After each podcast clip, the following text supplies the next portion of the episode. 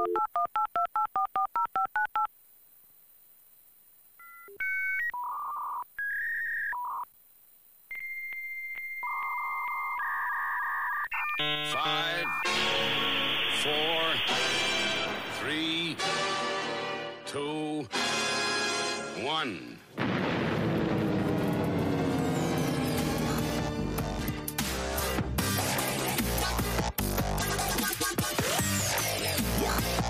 Did you like my little Klaus Schwab there in the intro? that, yeah. You like that in his in his intergalactic Federation uniform?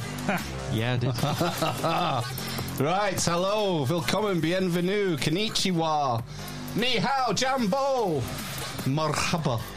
Bonjour. Bonjour. It's time for the Amish Inquisition yet again, episode 192 on Sunday the 25th, 25th of July. I'm Amish Phil. I'm Amish Ben. I'm Orange Matt. The dwarf, the cripple, and the mother of madness. And uh, we've got Jack Allen here from Conspiracy, or just a coincidence. How are we doing, Jack? I'm doing awesome, guys. Thanks, sir. That was a great intro, dude. At first, I was like, geez, I just get transported back in time. That damn sound. Oh, the old uh, dial-up modem. Yeah, the old dial-up. Do you remember it well? How do you, do you mind me asking how old you are, Jack? Oh yeah, I'm I'm thir- about to be 31, so I ah, remember the. A young pup. Yeah, Yeah. a baby. Yeah, dude. So you remember the old 50, 56k? Yes, dude. I remember it was like huge when people got that DSL or whatever they, you know, and it was like broadband came out and we didn't have it. Yeah. They made it like you know huge difference. Absolutely, yeah. I mean, I, I mean, we're sort of of this generation that it's going to remember life before the internet. It's Yeah. quite bizarre, really. I remember having a phone card that you could use in a in a, a green phone booth before mobiles and things like that. Crazy. Yeah, Charge it up. I think I think Jack, it's going to be the historians are going to have a field day with this uh, this point in history and, and the internet and the dawning of the, the information superhighway, as it used to be called, uh, is is going to be something that goes down as um, a seminal moment, I would say, in our development. Would you agree? Yeah, yeah. There's so I mean, there's so many good things that come with it, and then I can't. I think the jury's still out if it's a positive, positive thing or not.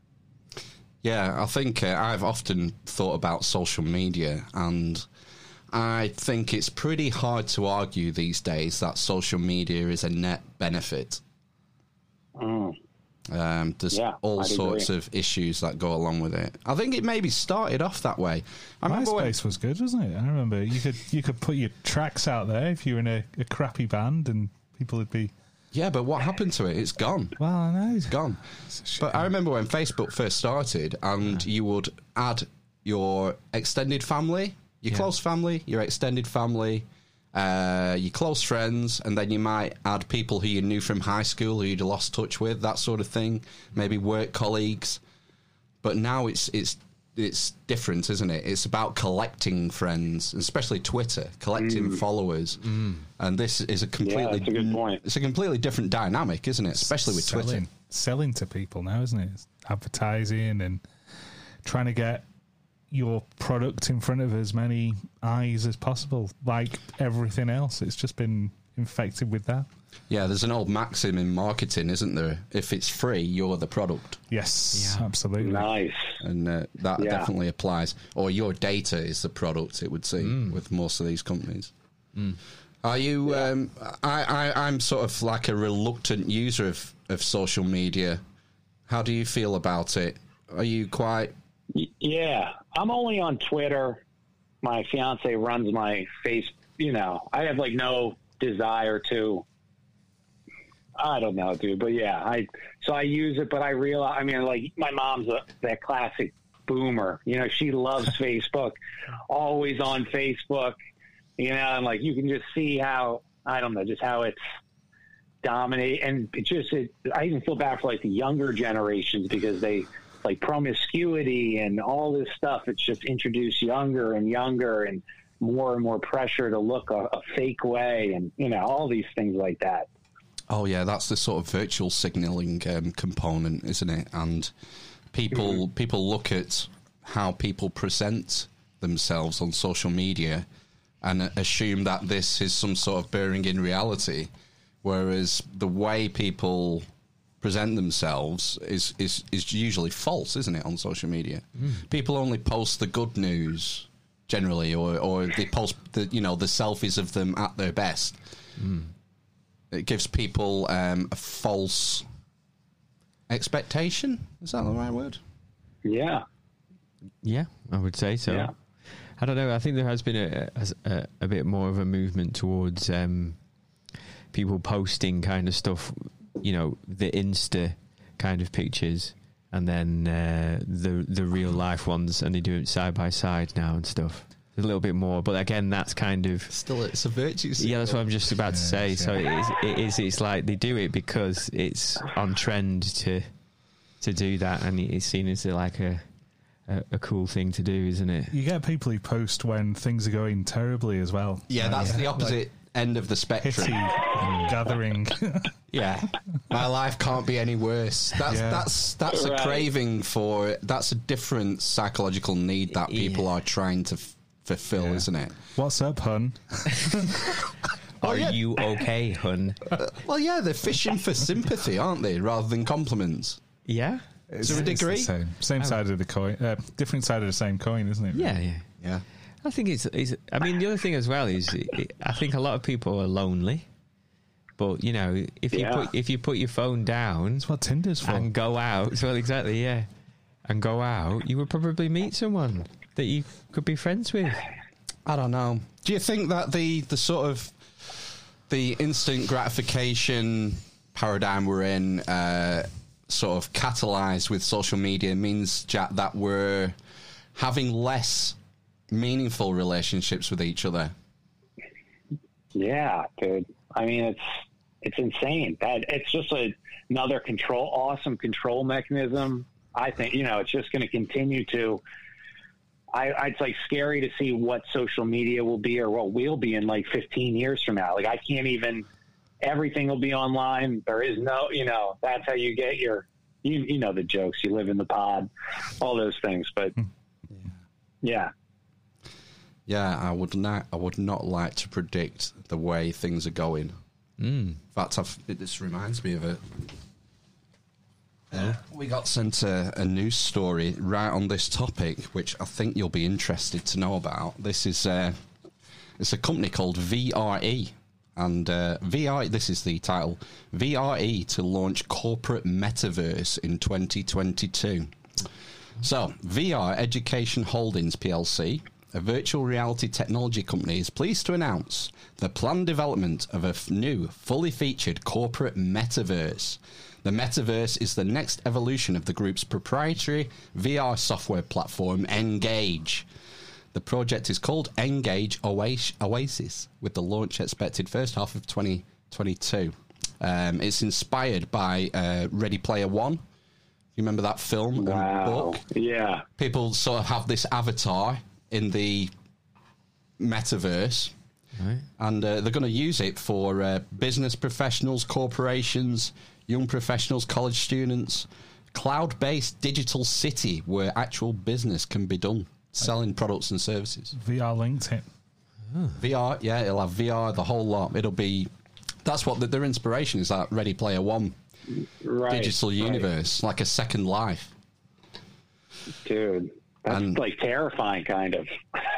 It is for me because I'm just going to be in a cabin in the woods, whittling, whittling Dude, things. good. Yeah, Well, cabin in your garage, you mean? dude. Do you ever get the feeling of just sort move, of dude. aban- abandoning it all, Jack? Yeah, dude. I because I don't even. It's just gonna get. I don't know what like your area is like with the vaccines and everything, but you can already see like these two groups forming because they're not gonna have to like you know probably hold you down, but you'll just not be allowed to do anything. So you have these probably like these super cities, and then people living in the woods just trying to make it as long as you can because that's what's all. I mean, I don't see how it you know ends up any other way. Embrace the People are just metaverse. so yeah. Fuck the metaverse. But it's it just seems so shallow. It seems so shallow to me. A lot of these relationships with- that we have, and uh, I don't think you can replace that human contact. I don't care how good the VR is, how realistic it is. There's something about being able to smell someone, maybe. That's not always a good thing, though, is it? Do you not think? Do you not No. think that it's replace that you can replace that? No. Well, obviously, well, no, I think there is something different, isn't there? I think we've all found out over the last uh, 18 months or whatever um, that there's something different about doing things over Zoom and video link and all the rest of it as compared to doing things face to face. I was listening to an interview with a doctor uh, just the other day, and he was talking about a lot of over here. A lot of the consultations with general practitioners have gone via video link. Uh, you can't get an in-person appointment, Right. and he was saying that we're missing things. Uh, you, you can't smell a wound over Shocking. uh, Zoom. can? Right. no, I just uh, Not yet. you do. You, I think. You, I think you can. You definitely, if you you don't see the whole person, that's the thing, isn't it? Yeah. So you you know, if you just see like the head and shoulders, if you're lucky, um, sometimes I just see the eyes. Yeah. Um, then you miss yeah loads of stuff basically. This doctor was saying that this patient had had something like six or eight consultations with different people, and all of them missed until he was brought in front of someone that his hemoglo- hemoglobin levels were the lowest that had ever been seen in a living patient. Jeez. You know, Well, dude, I mean, it's just like on that whole kind of like you said, like shallow relationships, even like family. It's just like these family units are being destroyed. You know, it just like keeps going. Everything's losing. what do you mean by the family? Do you mean sort of like the nuclear, the idea of the nuclear family? Right. Right. Yeah. Yeah. That's yeah. I um, mean, you you know, yeah. I mean, what do you put the what do you have you thought about what the root causes of that could could possibly be from sort of the 1950s, 60s onwards? I think it has a lot to do with like the propaganda that's put out, like TV and kind of I said like promiscuity and I mean like uh this there's a good example like uh in like Mexico before there were soap operas everyone had like five or six kids on average like you had these huge families and in America too but then you know TV comes out most people have a TV and they start putting this like soap opera on that's real popular and they had two kids and literally the next generation kids these families because they all watched this show they like thought wow we can't give enough love to these five kids so let's have two you know so it's but yeah There was there was this, a British sitcom in the early 90s Yeah. called 2.4 Children. Yeah, yeah. And it was Okay. about it was about a married couple with, with two kids and a dog. And then did they not subsequently make an, a, a, a like a reboot it with, and it was like 1.8 children. What happened? I'm sure, what I'm happened to sure. the dog? I'm sure, yeah. I'm sure that that's a true story. That I mean, uh, this might be controversial. Do you think? I mean, one of the things that probably shrinks the number of children is that married couples tend to have children later in life now. And I wonder if it might be a bit. If women entering the workplace is a component to this. yeah, you would think so, and contraception as well. Don't you think? Contraception. That would probably would have happened Yeah. around about that time, like the pill. Um, that Yeah, kind of thing. that's true, Making too. a choice. I mean, I don't know. I mean, it was encouraged, wasn't it, for for women to to start working? Um, as far as I understand it. Yeah, well, the governments of the world realise that half the population is economically inactive, and we we should be having a piece of that. You know, get them into work, and we can start taxing Right. them. Well, that's why the Rockefeller Foundation backed the the first wave, whatever I don't know, first wave or second wave feminism. So you know, it's not because they they care about you and they want you to live a fulfilling life, right? You know, like hmm. so that just anytime those group those companies back something, you it's a good idea to do the opposite. Probably, you know, it's a general rule. It kind of yeah, it kind of fits the, the the whole growth thing as well in in capitalism in that it's like based on perpetual growth, isn't it? So as soon as something stops growing, or a market stops growing, or your business stops growing, you're fucked, aren't you? Basically. That's a really good point. So you know, if you That's a good point. you yeah. need to you need to get more people Yeah. into the machine, don't you? Essentially. you just see like in divorce rates and even like social and i think that's all like part of the success you know people just promiscuity is crazy yeah yeah even porn dude i know that's like a weird topic but that's like also a like i'm pretty anti uh pornography but i just think that's been like a leech on society you know it's just ruined fa- i mean there's It's like certainly getting weirder. that, like Oh, well, that's it too, dude. That's it too. And like after school hours, it's up 400%. So kids clearly younger than 18 are accessing this. Yeah. And then the, like the search history, like you just said, it gets like progressively weirder, you know, whatever weird's a bad descriptor, but I feel like Yeah. this is an intervention. For Phil, Yeah, yeah. I mean, I think, I think definitely. Well, I think anything can be an addiction. Uh, I saw Yeah. I saw a TV documentary once of a woman who was addicted to ch- to gnawing on her baby's used nappies. Oh god, yeah, that. that's quite a common one. that- Yeah, so I'm, I'm I'm I'm certain that pornography and masturbation can also be an addiction. And it's funny Yeah. you met Cracky Jack. It's almost like I read your mind because I have another story from this week. wow, look at that. We're on, we're on the same wavelength. yeah. You'll you'll love this. synchronicity. Single Japanese man, 51, almost masturbates himself to death after suffering a stroke moments after he ejaculated. The key word here is almost. Yeah, so yeah, he's never going to learn, is he? I know. Right-handed man in Germany had a life-threatening stroke while mas- masturbating. It's called a sub subarachnoid hemorrhage, and it usually happens during physical effort. Right. Yeah, uh, apparently, um, expert told the Mail Mail Online sexual activity accounts for up to 14 percent of strokes. Oh. Vinegar strokes. So I, I would I would say Yeah, that that good. guy definitely had a, an addiction. How, well, you That don't might have know. his first time. Yeah. Apparently, no. Apparently, he was masturbating several times a day. I mean, what is several? Is that more than five? more than three? Dude, that is, yeah, I would, you know, a couple is two, Yeah, one is one. Yeah. So several is three or more. isn't three it? is the magic number. You Yeah. should have stuck with three. Yeah. three times a day. A trio, unless, you, unless you say a trio of wanks or something. Not sure that's printable.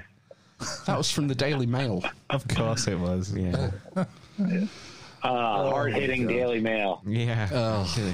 Actually. I'll tell you what, you know, they do put a lot in their articles, a lot of detail. Have, you- It's have you noticed? quantity over quality. They have a lot of quantity, yeah. Not, or, not rarely quality, but they do have quantity. Yeah, and a lot of lot of typos I notice when I ever read anything on there. Really? A lot of typos, yeah. Who who owns Daily Mail? I always was one. Are they owned? Are they owned in the UK or are they owned by like like one of the monsters like Viacom or? Is it Richard Desmond Or still? Or is he the Daily Sport guy? It used to, Used to be Murdoch, didn't it? no, it's, No? it's It's never been Times, Murdoch. maybe. No, so it. I, I, shoot, I think it was some kind of ar- aristocratic family in the UK that Okay. owned it. Whether that's still the case now, I don't know. Um, Right. um, I didn't. I wanted to know if it was like Maxwell. I didn't know if he owned it originally, originally or, or not. Robert Maxwell, he was the Mirror, Yeah. wasn't he was involved in the Mirror, wasn't he? Yeah, and uh, yeah, And, and, uh, Oh, okay. and a Mossad and, Mo- agent. and Mossad, yeah. yeah, yeah, or not? they put out a good paper. Yeah, Oh dear. So, Jack, I, I had a look at your back catalogue earlier. You've just ticked over 100 episodes. I have, dude. Congratulations. Yeah. Congratulations. Oh, thank you, thank you, thank you. did you do Thank anything? you. Did you do anything special for it? No, I forgot. I had a good guy on though. Uh, he calls himself Big Papa Fascist, but he's uh, like a big. He debates, so he's pretty intelligent. I wouldn't want to debate him. I'd get my my ass handed. But but yeah, but that was a good episode. Yeah, I noticed. I, I was looking through, and we we seem to have quite a few mutual friends. I know you've had the odd man out, odd man on a number Yes. of times. He's my buddy. Yeah, Yeah, yeah. We've had him on two or good three times, I think. Yeah, it's a good guy. Keep saying we need to get him back on, but it's just We book, we seem to be booking that far in advance. Yeah. I meant to get him on after the election, and it's just it's just not happened. Hmm. Uh, but you've had Ad- Right. Adam Adam Lolano from Deborah Gets Red Pilled on, haven't you? And Charlie Yeah, Robinson and yeah. the real Mr. Dank. Yeah. Yeah. And a personal intense favourite of mine, Ken Ammi, Oh yeah, Matt. Enemy, yeah. Yeah. Ah, Ken. with his piercing hates blue eyes. giants, dude. It's a W- legend. Don't we know it? Don't we know it? Yeah, he, he took us to school, didn't he? On Nephilim. He did. He did. Oh, dude, yeah, he hate. I didn't. I, when I had him on, I just started, and like so, I researched his books, and I like wrote like all those topics. It's like that conspiracy candy that you love to, you know, like spawn of Satan and and all this stuff. So I'm like expecting this conversation to go a certain way, and then so I said, so tell me about the Nephil- Nephilim. And uh, and whoa, man, did I? I forget how I worded it, but however I worded it, he like was like, well, the definition, and I was like, oh my god, I, you know, but uh, but yeah, Yeah, let's be precise with our terms. yeah. that's what he does. That's it. You great. it. That's it. It's great because I mean, not wanting to offend anyone or any previous guests, but there are, there is a lot of misinformation floating about and a lot of crazy stuff floating about, and you know it's easy to get sucked into these things. And um, Yeah. having someone uh, with a sort of really rational, analytical point of view like Ken Ammi is, uh, I think, inherently useful. Yes. Yeah, I agree. Yeah. Do you sort of uh, is that the sort of philosophy with you when you're looking at these subjects? Are you trying to, you know, what I gather from what I've heard, and that is you're trying to sort of separate the wheat from the chaff and stick keep your Yeah. feet on the ground. Yeah, because when I when you're first starting, you're like so into those like crazy topics, right? And then like the more I don't know. Now I'm like kind of this this spot where it's like uh, every like there's the crazy things I think are added to make us look crazy, you know. So like I try not to even those real fun topics that I love to listen about, like Antarctica and all this stuff. I just don't know what to even believe because you know, I think a lot of it is sent to make us look crazy, right? You know, so I yeah, don't you, know. you think there is some sort of um deliberate disinfo engagement with the conspiracy community? yeah, and like the letter, you know, the letter that shall not be named. Like now, they just label anything that comes out associated with that, and the majority, not that the majority of public would accept any of these corruption scandals, but now they just easily push them away, and kind of like the JFK conspiracy. You know, like that's a conspiracy, and that did the same thing as this uh, the Q movement did. You know, for things now. Yeah. What was what was your take on on the election? Do you think there was a lot of fuckery going around, or what? I think so. I mean, now like I hate. I just read this. I mean, I'll, but anyway, yes, I think there was problem, but they've always done that, right? like On both sides. in, uh, yes, it's a, like in Tammany Hall in New York City that you couldn't win an election without bribing Tammany Hall, which was like the, you know, I think where they all like congregated and all the rich people. So like they, they ballot stuffed and all these things, you know, constantly. It's not like nothing new, no. right? There was uh, there was. What A, about you guys? Do, sorry. do you guys think? Do you guys think? Uh, what, do you think it was on the up and up, or do you put much thought into it? Who's going? I don't know. It, it seemed odd, didn't it? But I think there was a lot of, again, like Phil was saying, a lot of misinformation flying around. You don't know what to think, and you just take things on face face value. I mean, it's so far away for us. Um, but then, by the same token, we've had some elections over here that have been questioned by certain members of society, I guess, and talk of Russian interference, of course, on both It's sides of the pond. yeah, it's always the Russians. You got to Or North Korea. You need a bogeyman, don't you? That's uh, otherwise, Yeah. where's your argument going? Yeah, I think the the role of social media in the last US election is sort of a, a new twist and a new dynamic, uh, and I think there's more to that that edge of the story than meets the eye. Yeah. well, you're right. They always need a, a boogeyman. That's just 'cause what they. Just because they're so powerful, and they they have so much power in shaping opinions, both you know individual opinions and national op- uh, opinions. and uh, I, I don't know what the I don't know what the solution is with that. You know, do you I you know do they want to be regulated? Do you try and regulate them? Um, I don't know. Social media, you're talking about. Maybe Yeah. maybe the fact checkers, maybe the fact checkers will solve it.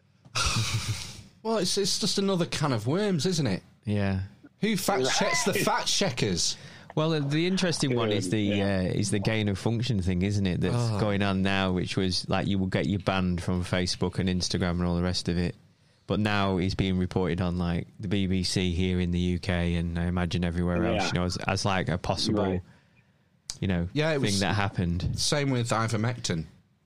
You know, you would you would get mm. banned or get a strike on YouTube for talking about ivermectin, even though there's you know sixty odd clinical trials that have been done on this drug. So it's this thing, isn't it? About you know we've spoken about before about being a publisher and a platform and the difference between the two, and you know when you're making kind of editorial decisions about what can and can't be posted, um, then you becoming a publisher. It's moving too fast before the mainstream narrative settles. So we had the same sort of thing, with ivermectin. We had the same thing with hydrochloroquine briefly. yeah. yeah. But it's moved so quickly that people try and stamp, or who, uh, I say people, whoever it is, is trying to stamp on Susan Wojcicki. on yeah on this um, on this sort of talk on social media, but it's it moves so quickly, and then the next thing comes along, and it's it's mm. the the mainstream thought machine can't keep up, and and there is no there's no mainstream narrative at, at the start, and everyone's saying, oh, you know, this is this and this is the other, and and I suppose the it's almost panic that they're trying to stamp on everything, and then eventually, as mm. Matt was saying, you get the mainstream narrative becomes talk of, well, did it escape from a lab? It's it's plausible, just like a million other things are plausible.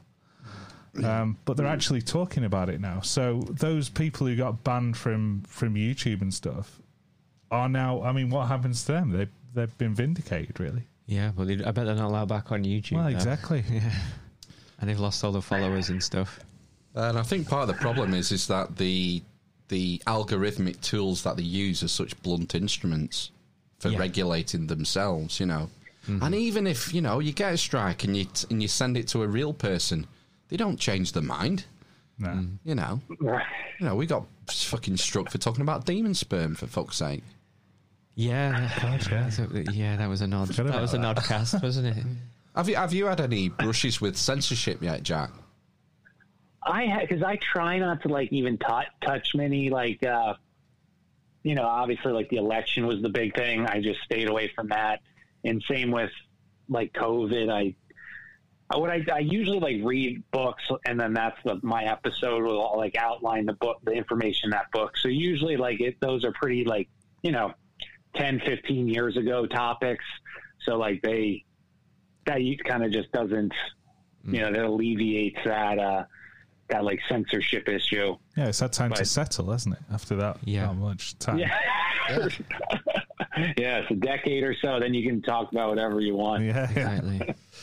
I mean, the other thing as well is it's like Malin, isn't it? Friend of the show, Malin Baker. Oh, yes. Um, and he just he literally researches a topic and talks about the facts of it. And he's been kind of he doesn't say that he's been Shadow- shadow, banned, does he? But he, he's been something's No, happened. he does. He's, he's saying, He's shadow banned now, is it? Right. Okay. yeah, he's not being, um, what do you call it, um, suggested. Yeah. So, Right. And his his like sort of YouTube channel was doing really well, wasn't Mm-hmm. it? It was like picking up sort of like tens of thousands of Yeah, he was followers, getting like subs a, and stuff. a hundred new subs a day or something, and then he did a video Wow. on. I think it was a video on ivermectin, and it just went down to nothing. They just, Dude. Yeah. and this this is the power that they have, you know. Yeah. And so like a lot of people like again, like I work with my boss is a boomer and he'll always, he's like real conservative and he'll be like, uh, back in my day they read the news, they didn't give you opinions, but they've been controlling the newspaper for since the dawn of the newspaper and the printing press. You know, like Yeah. don't that now it's what's difficult is because of independent people like us and stuff now other information is getting out that they never would have let get out before so they need to find a way to reel it in because like again that that it's there was like a, a good quote like when the printing press came out like they asked like the priest who would like if it was in the Bible or in the newspaper, what like they would have their their beliefs were the ones that were in the newspaper, right? Because it's just bound to happen. You take this as fact; it's written. I don't know, but I don't know where I'm going with that. It's just so powerful, you know. The, Yeah. Well, no, it's yeah, just yeah. so powerful. And one of the one of the things that comes to my mind all the time when people talk about sort of it, you know, not being a new thing is is the uh, what's the thing around uh, paper mills and hemp. Um, Oh, uh, H- Hearst, William Randolph Hearst. yeah, was it something? That, Yes, yeah, yeah. Have you have you looked into that, Jack? The uh, Uh, I just just probably the same about you guys. You can explain it better than me, probably. No, That- that's as much as I can remember. Something on the lines of um, uh, Well, he- hemp was yeah, being a better the product. Yeah, Right. He owned the paper, and then he wanted to make sure that, like, they. Yeah, I think he owned like lumber interest or Yeah. trees, and so he shut down the hemp yeah. And it was it, creation. was it not? because, yeah. part of the like the reefer madness or whatever. Was that not what what it was? yeah, yeah, there was a cover Mm. Yeah, of. Uh, I think there was a cover of Scientific America, and it said something like hemp, the new one billion dollar crop, Right. Okay. because it was there was a Mm. machine. Was it called the decorticator? That was invented that would take Nice. the hemp fibers and make them a lot more. Um, Durable, viable. No, uh, easy, easy, to manufacture, Right, okay, uh, less labour intensive, Right. and so it would have a competitive advantage over paper because it grows, it regrows so much faster And quick as well. Yeah. than standard trees. yeah. So uh, yeah, apparently, yeah, Hearst went on this propaganda you campaign know- to get rid of it. But like, you know, we've a hundred years on or whatever, a hundred odd years on from that, and everyone's going wild about cutting trees down and stuff for wood and making paper. Why are we not? Why are we not using hemp for paper? We should paper? have huge swaths of hemp fields. That's what I mean. Yeah. Why are we not using it? I don't, I think, I don't think you can grow that- it in this I country. don't, I don't, Which I, dude. It's just so sickening, like need a how much these people that Oh, can yeah. Sorry. that control things they can they like pick these industries like did Yeah. you know like at the world's fair in like 1896 or 1904 they had three cars one ran by water one ran by um, oil and one ran by something else so they had three cars that are working and obviously you know rockefeller controls oil he probably bought out those patents and you never see them to the light you know yeah, Yeah. J.P. Morgan, Standard Oil. right I Yeah. met a guy It's once who disgusting. swears he had a car that ran on water, like properly convinced, and he showed me the engine. He had all these kind of manifolds on it and stuff, but he never showed me it running. So Here's a Flintstones car. his, his feet, sure, his feet were on the ground. That's funny, dude. But yeah, it's just like you know, we wouldn't in plastic, like the worst invention in the world. You know, like all these. That's it's just it can be like real. I can I can see why like the environmental crazy people go crazy. You know, because it is sad, dude. Like, uh, Well, it's the sort of the sort of lack of corporate responsibility and uh, being able to trash the environment and stuff. right. Yeah, this is one of the problems I have with this with uh, the sort of hardcore libertarian viewpoint. In that, how do you control these massive companies from just trashing the place? For one, you know, how do you break down? How do you break up monopolies? You know, there is. I have a lot of sympathy with sort of libertarianism. I, I'll probably describe myself more as a classical liberal, but uh, there are problems where I don't see a simple way out without some sort of intervention on a state level. I agree, dude. I think there is like a lot of good points. We're so libertarian. I mean, I'm going to debate one guy in a few weeks, but that's like one of the big things, like liberta- like that. How do you stop a company from owning the world and just, you know, you can't do it, dude. You, we would be living in Amazon pod, working at a fulfillment center, and uh, getting our rations of Amazon food, and you know, like you couldn't stop it. Fucking shoot me. I wonder if you get to can't go to space though. I get it, yeah, in your, in your giant penis rocket. Yeah. They've, uh, they've they've said he's not allowed to call himself an astronaut. Uh, haven't they? no, they've, put- they've come out. no. The, the Federal Space Agency, I think it was. This is Bezos who's gone up in his Yeah. cot rocket. Yeah, yeah, yeah. And he, was he not? Dude, he, Go on. So go, Jack. he Go was only 60 miles 60 miles in the air. Did you know that? Yeah. Yeah, it's, like that dude and they're making like he's in space i mean supposedly in 1969 240,000 miles away so now we have all computer in our iphone it's more high tech then but he can only go 60 miles in the sky you know Have you Sounds looked, fishy, dude. Have you looked? Have you uh, done an episode on the moon landing? yeah yeah yeah What did you discover? oh dude i mean i i give i'll like give that the photos that have and and all the video we have is not real like that wasn't on the moon And it's conveniently maybe, been lost yeah, as like- well, hasn't it? All of it. It's all disappeared. oh yeah Really? all yeah, the dude. telemetry, there everything's gone. Right. one okay. Of, one of the, the big points I bring up, like the spacesuits that they made. So they've never been to this foreign moon before. And who do they get to do it? Playtex. The same women that are sewing bras and underwear. Their manager is he an engineer? No, he's a, he runs a TV repair store, and he got a side job managing these women sewing the the suits. Film back then, you you know you had to like uh, aperture and everything. No blurry photo, none, not a one blurry photo, which happens very easily. And the film it had to be able to withstand positive 200 and minus 200 degrees, and that it was no special film or camera. You know, all this stuff makes zero sense. So, what's what's your theory? What's your working theory? Uh, they, I, they fake like they fake that footage. I'll see. I don't even know, dude. Where do you guys? I don't know if you guys stand on space is real or not. I don't like if we can actually get out. Oh, I, I, don't I'm know getting. where I I'm getting stand. into. I think you probably want. I think if you manage to get past where you hit the head on the dome, I think then you get. Then you go Yeah. into the ether. Who did we speak to? David Weiss. Yeah, Oh, Flat a- Earther. yeah, Right. nice yeah. Yeah, so he said. Right, David uh, Weiss. well, he was. He said it was like we were like in a bubble on the bottom of a pan, um, Right. um, and there was no space beyond that. So, um, I'm think I, I don't. I don't really buy into that version. So I think there's space. Mm-hmm. I'm going to say I, I think there's space. I think there's space, but there's Okay. no way I can prove it myself. No, I know. Yeah, that's the thing, isn't it? No, I mean, just. I mean, the thing is, to say that the footage is not real. That's one thing. It's then a leap to say, Right. therefore, this, this, and this Right. didn't happen, isn't it? You can only go off what you can go off. Right. Right. So Yeah, they that's why could have I'm come back and they um, they forgot to put the film in the camera or something. Shit. What are we going to do, boys? We're going to have to go to uh, Or- MGM and get some uh, They could have. Have some footage made. That's the thing. They could have come back. Have you guys ever? s- sorry, go on. Oh, sorry.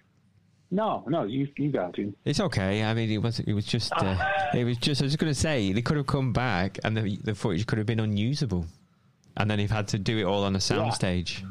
All right. But well, you know, have you guys ever seen um, a funny thing? I don't know if that's it. It's a French movie. Is it It's on Capricorn Amazon. 1? Capricorn 1 or Capricorn 1 No. or something? No, a funny thing happened on the think way to the moon. Oh, right. I think it's that one. Is that one in French or like Yeah. Belgian or something? what's he was that? he's a French director. He was on one of the Union of Yeah. the Unwanted shows. Right. Was he? I'm pretty sure, Oh, wow, dude. unless I've just pulled that out of my rectum, I'm pretty sure he was on the Union of the Unwanted a few weeks, a couple of months ago. Okay. This uh, Well, if got- director, that's a good documentary. If anyone wants to, you know, Right, that okay. one they yeah, because he's a killed. he's a filmmaker, Right. and uh, he he, he, Yeah. he goes into the the sort of the practicalities of filming on the moon and whatnot. Yeah, I've seen Yeah. something Yeah. with him in, and uh, Yeah, it was good. But like Kissinger was in there in that documentary, and another CIA guy, and basically, dude, like they they used two CIA like actors to film, and it's weird like how much they openly admit. I don't know if it's because it's this Belgian guy or because they're just cocky, arrogant people, and then eventually they like these two people, these two CIA guys realize they have to get out, and then they're one's killed in Vietnam by suicide, you know, like crashing into a tree, and then the other one jumped out of a pl- or something ridiculous. You know how they always just do some, you know, insane uh, suicide. Yeah. But uh, But yeah, it's a good movie or good documentary. Two shots to the head, suicide. Yeah. I definitely would have thought well. the Russians would have wanted to go to the moon. Like Even if more, even more so Yeah, if, yeah. The, if the Americans had got there first, but they just kind of dropped it, as far as I'm aware. Well, did you did you guys see the video of China landing on Mars? That drone thing. Did you I, see that I- I video? saw a bit of it. Yeah, yeah. The Ch- uh, Chian Cheng. I think it is that called that. What's it? Uh, Tian. It was a long march rocket, and they sent that probe up. Yeah, yeah. They had a little but it rover. looked so fake, dude. Yeah, it it looked like it just like, and then I don't know, dude. I don't know. I don't know. Like someone don't CGI'd it on a on a Pentium processing Windows ninety five machine. yeah, Yeah, it looked terrible. Didn't look real. Yeah, yeah. I don't know, dude. So I mean, why just uh, are you are you are, are you sort of swaying towards that the moon landing didn't happen then? Because- yeah. because I, it- I mean, not the way they told it. The following question is is why, isn't it? That's what we're always trying to get at. Is what is the motivation for doing it? Yeah. Well, I one think it's like you know, it's yeah that to just uh, unity, build up for like propaganda, American exceptionalism. Um, keep so now we can keep dumping, you know, these these huge military contracts. Like that was also in the one book I read. Like these. This con- the, the the lunar rover that looked like two lawn chairs on some wheels, you know that thing Yeah, wrapped in that thing tinfoil. yeah. cost cost like over thirty two million dollar contract. Literally, like I think it, you know, and clearly that thing is not worth thirty. Like, dude, you know, you saw it. It literally looks ridiculous, but uh, yeah. And that, what else? They they playing golf on all that stuff, dude. It's just ridiculous. It's like so outrageous, you know. Like again, how, oh, that was the big thing about the suit. So after they came back, you know, their uh, Chernobyl eventually happens, you know, with all this supposed radiation.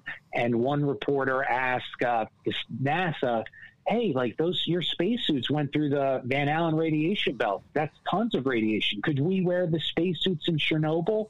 And the guy said, "Oh, I don't think that'd be a good idea." You know, because the suits didn't go through um, Playtex, the people making your bra and underwear didn't know how to make a radiation proof suit, you know? yeah. What is the radiation belt? That's something I've The never. Van Allen belt. Yeah. It's, it's like a a belt of radiation Yeah. around the earth. Dude, it's miles, yeah. Like it's miles of Right. Okay. just bombardment. Is that like stuff that's bouncing off our magnetic field or something? I think Yeah, so. like off the ionosphere. Right. Okay. Okay. Yeah. Wow. Okay. I was quite surprised that. Yeah. Well, it's always quite surprising that the, the, the space station, if the space station's real now, now you've got me thinking. Um, how that stays up there? Is that like, have some kind of radiation shielding, or is Oh, it's well not- lower, lower than the Van? Allen belt. At. Van Allen belt's further out. But surely it's still being bombarded by radiation. They're just lights in the sky, man. Okay. Do you not remember what Dave said? no. That's yes. Sixty I've listened to Dave. I yeah. He's, Oh, he's right. great. He's a great guest and really entertaining. Yeah. I'm not. I'm not with him. I'm not with him. Nah. Not on everything. You know, He's supposed to be. He's another one who's supposed to be coming back, actually, isn't he? coming back from where? Well, no, but he said he didn't finish with us. He said- Oh, he never. He could. He could. He could do three hours with Dave, I think, and Yeah. he'd still be none Still- the wiser. Yeah. no. Well, did have you guys ever read? Uh, there's a real good book if you're like ever bo- David Icke reference. That's where I got Who Built the Moon, and basically the like the moon statistics, dude. And I'm gonna go off my head here, so they're not gonna be perfect, but like, um, the moon. We only obviously see one side of the moon, right? But it's all of its figures are oh, it's like 40 times smaller than the sun, but the sun's 40 times more away from the moon so it looks like the exact same size. Uh, like all these numbers, they just ah, I wish I had my. They're so good, like the Yeah. no, but it's just yeah, there's there's sacred You know. numbers, isn't it? It's four three two. right. Yeah. it's all this stuff that just doesn't make any sense at all. Like how, like either it either proves intelligent design beyond a doubt because they're just too perfect, or you know, someone. Oh, and that how it's, you know, suppose if we went to the moon, they said they put a seismic, they set off an explosion on it, and it was hollow, and like the. You know, so they are saying it's like a Death Star thing, possibly. like it's an old satellite, all this stuff. Ooh, the Traveller. That's no moon. Oh yeah. Yeah.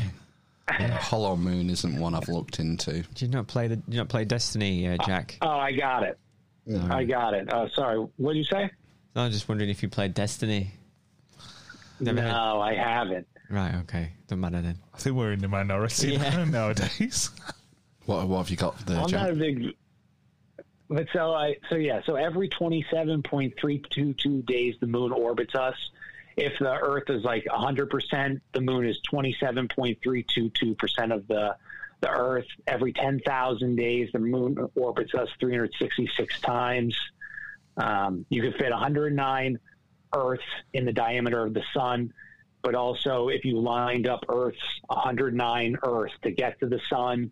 Um, Yeah, it's Yeah, it's ratio, isn't it? I always All heard it was stuff. 108. All this but I'll- stuff. I won't split hairs. yeah, Yeah, but it, yeah, it's, 109.25. But yeah, yeah, it's, it's All and all these things are averages. So like the distance between the Earth and the Sun, it has to be an average. The distance between the Earth and the Moon is an average, what have you. But Mm. when you average it out, there seems to be relationships there that suggests that we're Mm-hmm. that everything is connected.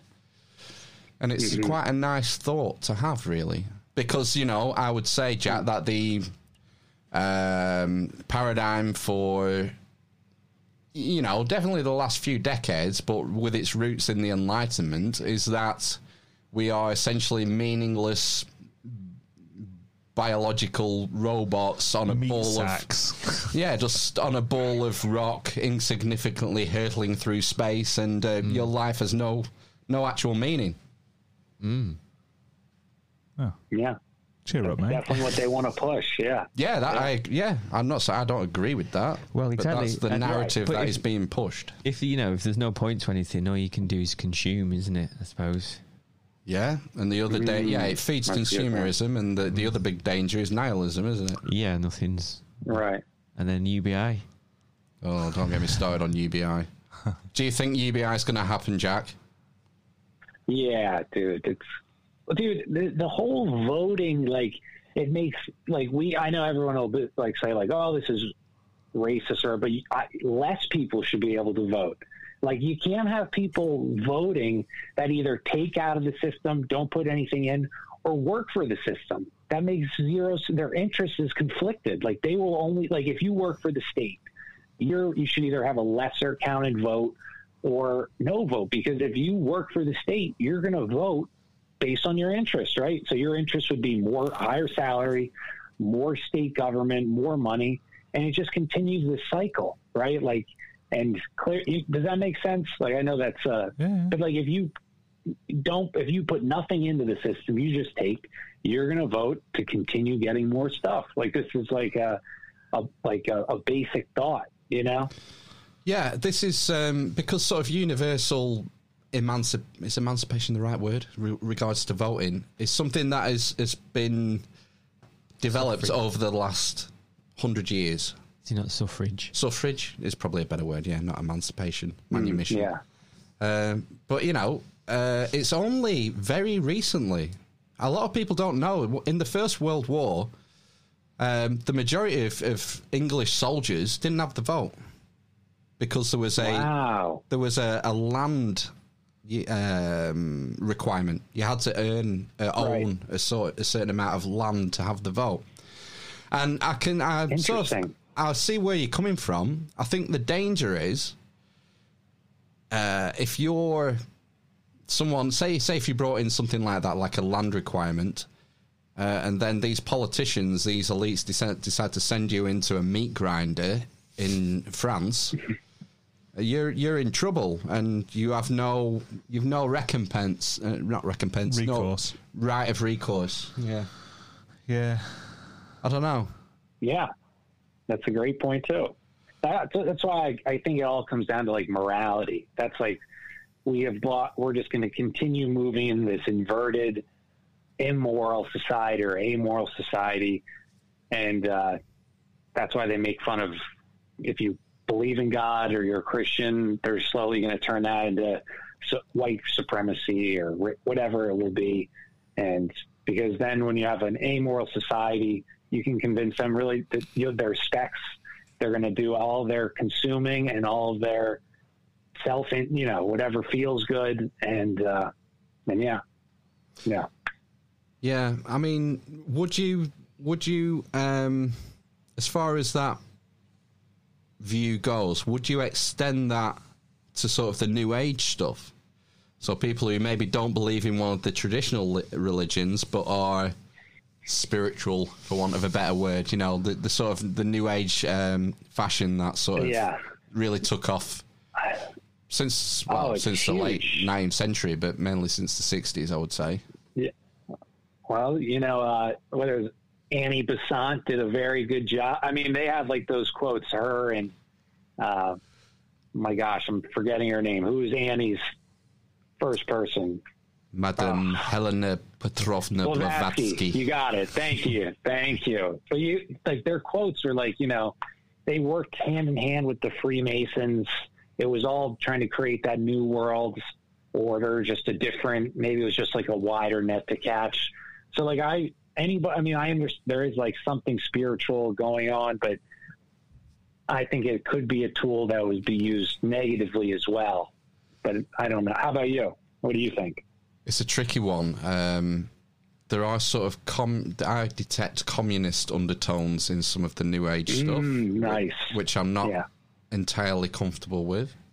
Um, spe- uh, disclaimer: I'm actually a member of the Theosophical Society. I think you're going to say the Communist No Party. then. way. Are you? Yep, and also the World Economic Forum. Oh, you joined up. Yeah, yeah, I get an email from Adrian Monk every week telling me what's what's shaking, giving me the DL on the on the WEF. Dude, you are funny. I'm, I'm not joking. I'm not joking. I, I do get an email. Hey, what did uh, what did uh, Sun, General Sun Tzu say? The art of war: Know your enemy. know thy enemy. Yeah, yeah. So you're saying the Theosophical Society is your enemy? no, Okay. no. But I, I just find it interesting because, like you, Jack, I'm uh, a bit of a researcher. I like to read books on occult stuff, not necessarily signing up to everything, but just as a matter of education and to see what's going on. And Yeah. and I'm interested Yeah. in, in subjects like tarot and sacred geometry Yeah. and all this sort of stuff. It, it doesn't mean that I sign, you know, I'm I'm going to turn into a, you know, I'm going to start a commune somewhere and start my own branch of the Theosophical Society. But I do find them subjects interesting. Absolutely. Yeah. And they're super interesting. Absolutely. Yeah. I mean, who wouldn't, you know, I don't, I think that's like also in this like alt media, people like will tend to be like, oh, your ties with this, not, you know, and just they, that goes on a wild tyrant, like they're a inside and for, you know what I mean, dude. You know what I mean? There's an interesting dynamic that I've noticed in the alt media community, if you want to call it that, and it's this interplay between occult and, and New Age and Christian, and this sort of um, interesting butting of heads that seems to occur. Yeah. and there is a, definitely a battle line there. Uh, I don't know what it is. I don't know if it's disinfo agents, you know, divide and conquer, or what. Because I think most of the people. I'll tell you a good example: the uh, Union of the Unwanted that our mate the Odd Man was on. Yeah. So, so you know, you had the, like the Odd Man, uh, Ken Ammi, Jay Dyer, for example, on one side, and the end, then you had mm-hmm. Joe Rupe, uh, Micah Dank, some other guy who wasn't on video, who I can't remember, sort of more on the occult side, mm. and there's a definite tension there. It's unmistakable. Mm-hmm. yeah. Um, I don't know where I'm going with that. It's just an observation. No, it is. You're absolutely right. And Dyer, he's he especially feels very strongly. So Yeah, I would love. I, he would be in my top five guess. In fact, you've you've had someone I really want to get on our show, Isaac Weishaupt. Oh yeah, yeah, I yeah. keep He's me- awesome. I keep He's meaning so to ask him. Have you, have you read some of his books? I read the first, like one of the first ones, the one that has like Saturn on it. But, uh, but yeah, I haven't read uh, like this new one that he just came out with. I forget what it's called, but I think um, he's right. Like his idea is that, you know, his theory is, and I'm probably butchering it, but that either they want to group conscious aliens to come to the Earth, or that the aliens are demons and they're trying to bring them here. And that's like what his roughly his theory is. Say But I think he's on to something there. Yeah. What what you uh, are you actively researching something in particular at the moment? Uh, in particular, right now, I'm, I'm like stuck between a few, but uh, I'm reading the. It's this book. It was like thousand dollars on Amazon, but Odd Man found it for me. But it's the the history of military intelligence, written by this father, and so it goes. So that's what I'm working on right now. Like basically how you know we take for granted knowing information instantly in armies and stuff, and how it started with the Babylonians and all this stuff like that. That's what I'm reading right now. sounds yeah, it's a cool. good book, dude. Yeah, Military yeah, it's a good book. intelligence, did you say? Yeah, Babylonian military intelligence. right, dude. They had spies dress them up as girls, send them to the through the enemy ranks, and all this stuff. Like, and then they had double agents. You know, just like they they did do now. But yeah, There's nothing new Yeah. under the sun. No, exactly. Yeah. I yeah. I'll, I'll, Yeah. You'll have to. Um, well, I was going to say send me the name of the book, but if it's a thousand quid, I'm, I'm Oh, not, yeah. I'm not going to buy it. Well, you can. I got the I got the PDF, so that's so I can send you the PDF of it. Oh, that'd, be That'd cool. be Yeah. cool. Yeah, yeah. I, I love ancient I'll history. Yeah. I've just started Thanks, one. um, like. I've just started one by um, Tom Holland. I don't, he's an English historian. You might not be familiar with him. I've heard that name. Yeah, he's he's quite he's one of the bigger selling English historians anyway. But he's, he's I'm just reading one of his books now about the um, uh, the period of late antiquity, which is sort Very of if, cool. if you think of like the rise of Muhammad, like around 630 AD. If you think like There- about 200, 250 years either side of that, it's this period of history that's sort of shrouded in darkness in a lot of ways. There's um, Dude,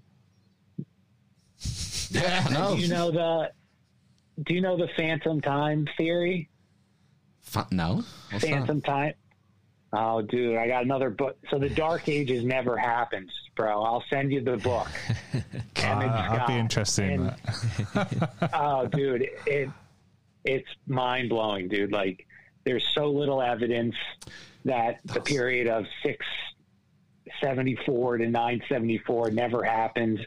Things that are in there, like Charlemagne was invented to uh, set precedent for the Catholic Church that they would deem an emperor of the empire. Um, just like there's no archaeological evidence for that 300 years in in Persia or in Europe. Um, also, like the Crusades, this was like the big point. So you're telling me, you know, the, the Muslims or whatever Arabs came in, they stole a third of Christian land, they raped their women, they did all this stuff, and then the Christian said, "Let's wait 300 years, then we'll go get them back." Right? No, you would wait probably five years, get your armies, and you would ra- rally behind to go start the Crusades to claim it back. You wouldn't, you know, we don't know 300 years ago what my parent, my ancestors did, right? But all this stuff, I'll send you the book. That sounds good. Yeah. Does Yeah. sound Uh, I'm only. I've only just. I'm only about forty pages into this book, but one of the key sort of takeaways at the beginning is this. This sort of period of Muhammad. There's no. There's no written evidence. Muhammad turns up around six thirty. There's nothing for two hundred years before it's written down. Right. What was going Right. on? It's like you know, in Dude, this- at the yeah. same period in Northumbria, where you have uh, you know barbarian Northumbrians managed to record you know pretty much everything that Saint Bede ever r- r- you know said, but in the same period in Arabia, there's crickets. crickets for, for like 150 You're years. gonna love it. No, same with the I'm Gospels. to They, when we're when done. they written hu- hu- like hundreds of years later. Nope. No. Is there evidence? 50. Right. I think uh, I think you know they reckon Mark was probably the earliest gospel, and that was probably about 50 AD. Uh, Matthew a bit later, and then Luke is is a fair bit later, maybe over hundred years later. But and then Acts, because the same guy who wrote Luke wrote Acts, and there's the the gospel. Oh, it's, I think it's the gospel Q actually, the the the supposed um, missing source. So some biblical scholars think that um, Mark and Matthew borrowed from a third source, which is now lost to us. But uh, there's various, there's so much arguments as when it comes to the Gospels and who wrote them and when. It's like you know, Yeah. pick pick whichever scholar you want to believe because you you know ask Yeah. ask uh, ten different biblical scholars about the Gospels and who wrote them, and you get ten different answers basically. Yeah. Right. you know. Right. Yeah.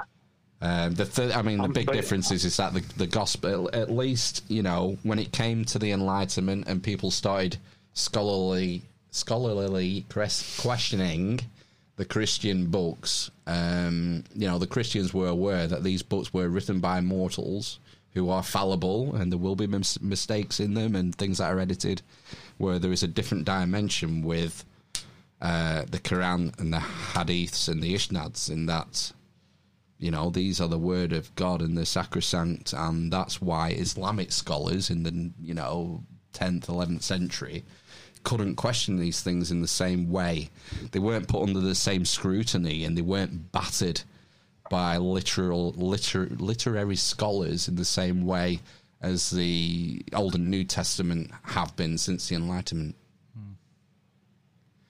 gosh well i don't know what came over me then Jeez. You can be our next dude, guest, Phil. You nailed it. Fuck, we've gone over an hour already. Hmm. Oh man. That was good fun, man. Yeah, we, we should we should wrap up Yeah, and let dude. you because you're still on holiday. We don't want Yeah. to take up too much of your yeah, holiday. dude. Yeah. No worries. dude. I'm, I'll, if, would you- if you'd like, I'll send you that book though by Emmet Scott, and it's the Dark Phantom Dark Age theory, That'd be and great. it talks all about. You would love it, dude. You would love it. Cool. Right. Well, we shall say ta Just stay on the line for us for uh, for two minutes while we play ourselves out, Jack. And um, don't forget to check out all the links. Uh, Jack, send us, email us any um, links to social media handles or whatever. Just um, drop me them on email, and I'll make sure I put them in the show All right, notes. and awesome. And uh, check out dude. check out Jack's podcast. Yeah. All right, we'll be back in a flash. Don't touch that dial. No.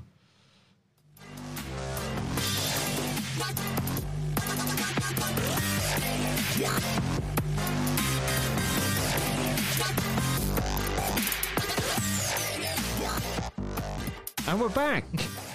The dwarf, the cripple, and the mother of madness. That was our chat with Jack Allen from Conspiracy, or just a coincidence? Seemed like a nice guy, didn't he? Yeah. Like the cut of his jib. Uh, yeah. Yeah, it was, yeah. Yeah. It's a good podcast. You should check it out if you're into conspiracy theories. He um, goes into some major depth, a lot of he- research heavy stuff. Right. Okay. Right through the Warren. Yes, if you like deep dives, you know, on Knights Templars or Freemasonry or whatever, it's uh, Yeah. worth checking out definitely. Yeah. And he's in good company. You know, the the people he's had on, he's, he's having good guests on Mm.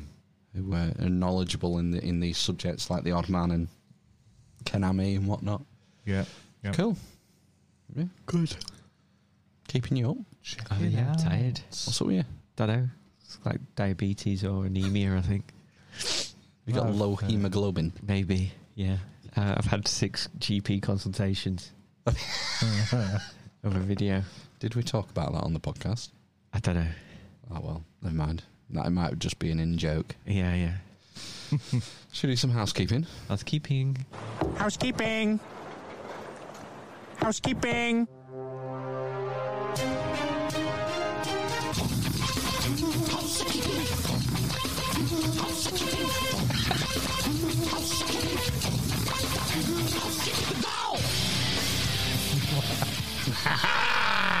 This is a value for value podcast. If you find this podcast valuable, please consider returning some value.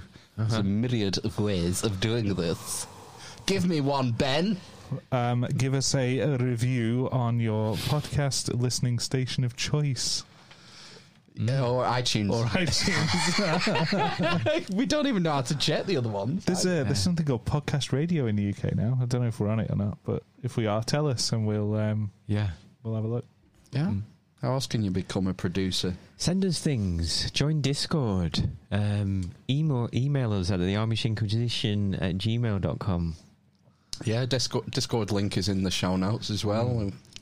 There's Um, a couple of new arrivals. It's fledgling. yeah. Only a couple of uh, a dozen people or so in there. Yeah. we need more. Yeah, we need we need more. Engage with our socials. Yeah. Do that. Send us a a, a, a no makeup selfie or whatever, whatever the uh, the current thing is. Yeah. Um, send us artwork. You know, like Ammy the artist, who very kindly uh, did our logo for us, so we can do stuff with it. That- Now available at the Amish Loot Chest. Link Yeah. in the show notes if you want the new logo on a t-shirt, hoodie, mug. yeah, You know. Tattoo, new branding. exactly. We'll be changing it next season, so um, you know, so you have to buy it again. Yeah, and we need the help because you know we're oh we're northern and we're bloody miserable and the weather's fucking shit. So help us. What's what's that all about? It's been gloriously sunny for a couple of weeks. Uh, it's a Yeah. joke. Yeah, because uh, support has dropped off a cliff last couple of weeks. What? Yes, it's there was a week where we had nothing, no support whatsoever, monetarily or via the merch store, and it will Oh, not do. Guys. Is that because we haven't we haven't put out? No, it was before. It was before. We put out hard every Yeah. week I know. for your Um, benefit. If you could go to the amishinquisition.com, there's a donate button there if you want to support us monetarily. Um, if you have, you know, I know from listening to Darren and Graham from Grimerica and stuff that sometimes PayPal engage in fuckery. and that sometimes people who have monthly donations get them cancelled without them even knowing. Right. And uh, there are a couple of recurring donations which have dropped off that I've noticed. So maybe you're just sick of us, which is fine. That's but Uh, fine. if not, just check because they do fuck us about Yeah. with the. you know, and you know, if it's for monetary reasons, just contribute in other ways, like you know, sending us uh, no makeup selfies, Yeah. Video links, audio links, mm. time stamped. preferably. Yeah. Yes. And when we say time stamp, all we mean is you don't have to like do anything tricky. Just send us the the the two timings, you know, beginning and end that you want us to listen Just to. what? Yeah, just, Just the beginning. whereabouts it is. Yeah. Yeah. Twenty five percent of the way through, we'll we'll find it. Twenty five percent of the way. Th- uh, well, I wouldn't want that like that. I would just want the time it begins Okay. at two minutes thirty two. Yeah. Because then I have to look at the full time and figure it out. No. But I don't do any of that, so it doesn't matter anyway. no, it doesn't bother you, does it? No. Uh, Odysee. Odysee channel. Oh yeah. Chuck us some crypto. Yeah, if you sign up to Odysee and, and verify your account with your mobile phone number, you you earn crypto every time you watch a video every day, and uh, you can use that crypto to support your favorite content creators. That's us. Yeah. So uh, that's another way of helping us. And you know, we don't know how long we're going to be on YouTube, No. so we need to sort of try and build that following, shifting over to Odysee as a backup, really, because who knows the way it's going. Uh, OBDM, it looks like their YouTube channel is toast. 8,000 subscribers, I think, and it looks like they're going to lose it imminently. really? Yep. From a video from like two years ago. I say Historical crimes. Uh, so you can't be reliant on these folks, these YouTube folks, Yeah. for your, you know, your sustenance and paying your costs. You need other methods, whether it be PayPal donations, crypto donations, buying merch, Mm. and so on, uh, to help pay the bills, the running costs. Mm-hmm. Anything else? We missed anything else?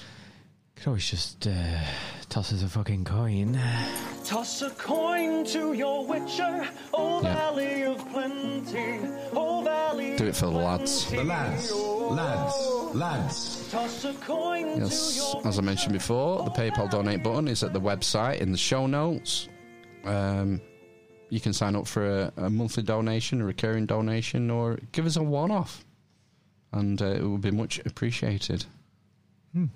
We uh, we've bit, had a bit of um, what do you call it? Um, a s not a sabbatical. Is it a sabbatical? Hiatus. Yes, sabbatical. Hiatus. Hiaticus. A vacay. We've had we've had one week off. Two. Two weeks. Oh, we Yeah, had two, two weeks. weeks off. Oh yeah, because of the Euro final. Oh yeah. Bloody hell, we have been away, haven't we? I look back, and that was the first week we haven't put out a podcast since 2019. Holy sh- sheets. So apologies. I, we, I did get some some messages from people who were disturbed. Were they saying, "Oh no, you've you been shut down? Where's our glorious um, podcast?" Yeah, you've ruined my Monday. That's for the sequence. That's nice that we, we we're so good we can ruin people's Mondays, isn't it? So yeah, got some good uh, good feedback actually from the Simon Shack episode. It was a good episode, wasn't it? Yeah, got this from the man himself. You you are extremely cool, guys. He's and he's you know he's not wrong. No. Which one was he? Was that wasn't that Patrick? Was that Simon saying that? Simon. Simon. Yeah. Was it right? Okay. I can't figure out. He his accent w- went from Italian to like Scandinavian, sentence to sentence. That was um that sounded Scandinavian to me. Yeah. When spoken. But he lives in, he lives you know in Italy. The Eternal City. Yeah. People can have two accents. Just pick one. Pick one and stick with it. Yeah. Get off the fence. Yeah. I should have something about um, an accent. What was, the, what was the thing I did about an accent? The South African nonsense. What was that about? It was something about wearing a face mask, wasn't it? Because the woman was wearing knickers on her face or something. It was something. Irish, wasn't it? Can't remember. It was terrible anyway. You mean? I mean, there's been so many terrible accents that you've done, know. Phil. There was, um, you know, the "Get away from her, you bitch." that one, you mean? All the Al Pacino stuff. Um, the one about Gerry Adams that we, we're not allowed to talk about. Wow. Oh yeah, yeah, yeah, yeah. Here we are. I can't save you if you're not wearing a face mask. Yeah, that one. That's another one. Don't mean, even know what's the- going on there. There's loads. You've done loads. Yeah. All wonderful content. Yeah. Anyway, the, the, those are all the, the ways of becoming a producer. I think it's probably time to thank the producers for episode one nine two. Would you not say? Yeah. I think so. Yeah, I think. Hmm? Go on Huh? then. I think Yeah, let's think- do it. It's time to big up the man Dems. Yo, Oh, is it a new? Oh no, we do the other thing at the end, don't we? It's been two weeks. You're falling apart. Yeah. Uh, producers for episode 192 are as follows Brother Jamie, Lee from The Big Conspire, John Sneeson, Hells Bells from Discord, Slicko83, Big Spuds, Nomae NosNoj, and I would usually say the anonymous people that bought merch recently, but no bugger has. No one's bought merch. No. It's a miracle.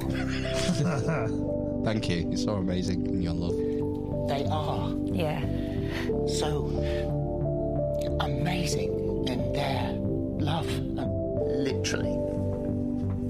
The best mate. The dwarf, the Current. the Grape. the Homophobe. The wind. the Asthma. the The number 11. the Blind man. the Fallen on the horizon. the cripple and the mother of An old friend is here. From hell.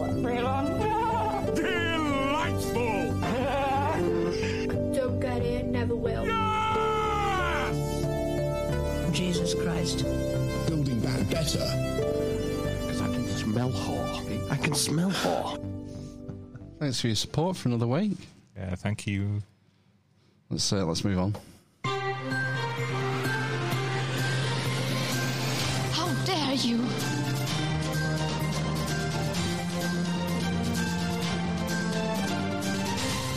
COVID 19 news. People have got to understand vaccination is going to be, in the end, your route to liberty. The magic vaccine. A big fat shot in the ass. From hell. Oh! You know, it's just, you know, super painful. Like a judgment day and terminating mode, like it's not going to allow us to go completely back to normal. Anal swab tests in the same ballpark as seasonal influenza. Because we're being bored, we want to have fun. I can't save you if you're not wearing a face mask. Read the standing orders. Read them and understand them. Uh, Big news from the UK this week. Where's that? Yeah, uh, a development in the area of vaccine passports, and I shall let let Malin, Malin Baker, previous guest, set the scene for us here. Um, reading various quotes from government ministers over the last six months. On the 1st of December, Cabinet Office Minister Michael Gove said, I certainly am not planning to issue any vaccine passports, and I don't know anyone else in government who would. On the same day, the Prime Minister's office said there are no plans to introduce or require immunity passports to ban people from certain venues who haven't been vaccinated. On the 14th of December, Vaccine Minister Nadhim Zahawi said, we have absolutely no plans for vaccine passporting. And in relation to the vaccine record card given to people after they've had their jab, he said, again, that does not constitute a so called vaccine passport, nor can it be used as a form of identification. That would be absolutely wrong. Absolutely wrong. Seems pretty clear. Nadhim Zahawi again on the 12th of January. We have no plans to introduce vaccine passports. No one has been given or will be required to have a vaccine passport. On the 22nd of January, Prime Minister's Office. I think I've been clear on the idea of immunity passports or vaccine passports previously and the fact that we have no plans to introduce them. On 24th of January, the then Health Secretary, Matt Hancock. I'm not attracted Mancock, calling him by his real name, Malin. to the idea of vaccine passports here. We are not a papers carrying country. 7th of February, the vaccines minister again. One, we don't know the impact of the vaccines on transmission. Two, it would be discriminatory. And I think the right thing to do is to make sure people come forward to be vaccinated because they want to, rather than it being made in some ways mandatory through a passport. And if you think there was any ambiguity in all that, then here was the Prime Minister being completely clear on April the 5th. There is absolutely no uh, question of people being asked to produce uh, certification or uh, COVID status uh, report when they go to the uh, to the to the shops or uh, to the pub garden uh, or to the hairdressers or, or whatever. There's absolutely no question. Yeah, pretty clear. Yeah, but you know, obviously the uh, the, the attitude's probably changed in the focus groups that they use. Yeah, they didn't have plans to do it Yeah, at the time. That's those the disclaimer they always use. They always use and I called it out at the time. And the, him at the end, it was he. he said, "There's no Bojo. question. There's no question about that. Uh, that that doesn't say it's not going to happen. Uh, that could also mean it's definitely going to happen. Well, that was then. And of course, this was this week. We do reserve the right to mandate certification at any point if it's necessary to reduce transmission. And I should serve notice now that by the end of September, when all over 18s will have had their chance to be double jabbed, we're planning to make full vaccination the condition of entry to nightclubs and other venues where large crowds gather. Proof of a negative test will no longer be enough. Wow. Now, let me stress, we want people to Have you not heard this? No. No. Fuck. be able to take back their freedoms as they can today. We want you all to take back your freedom. Now show your papers. Jeez, could you imagine the lads at the, on the door at the warehouse checking for COVID passports before they let you into the Uh. top floor, dripping in other people's sweat? Mm. Is the is the virus in sweat? It depends who you ask. Yeah, exactly. So I mean, uh, yeah, this is quite bad. I wonder how how well it can be enforced. Badly. Yeah, I think it's quite a tricky one to. What's the budget for enforcement? It probably comes down to the council, doesn't it? And they'll do spot checks, and then if you're caught with people mingling without, Yeah, you, you, you just have fines. you lose your you lose your license, won't you? Yeah, you fine and, and take the license off people who don't enforce it. Because it's like a there's a Quite easy, really. there's a bottle bar, isn't there, near us or near me, and that's always getting COVID, like reported for COVID. Um, what's the word? Super spreaders. Violations. Violate like violation of whatever the rules and stuff. Yeah, got shut down, didn't it, for a few days? The bar. The interesting thing to me in that statement from Bojo was a negative test will no longer be enough. Mm. Now, as far as I'm aware, and the latest Israel data, the effect on transmission of the vaccines ain't too good. Oh. So I think you can make a perfectly cogent argument that a negative test is superior to being vaccinated if you wish to control the pandemic. On those tests a bit crap though. The lateral flow ones. I think they're probably less crap than the vaccine. Yeah. As far as stopping transmission, there's some data in January. It varies on time in Israel, but at one point it was 16%. The vaccine reduces transmission by 16%. That's interesting, isn't it? Yeah. So you're going to get all these people who are double jabbed and think that they're immortal and they can't get uh, respiratory viruses anymore. The vaccine was never tested to, uh, you know, in the trials, the endpoints were never about transmission. No, it's about reducing the uh, severity of the illness, wasn't it? Yeah.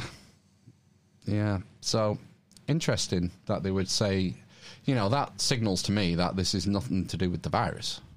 The fact that they will rule out a negative test as being sufficient means um, two things. First possibility is it's just good old fashioned coercion to get the young people to take it who don't want to take it, Yeah, probably. which is sort of kind of immoral.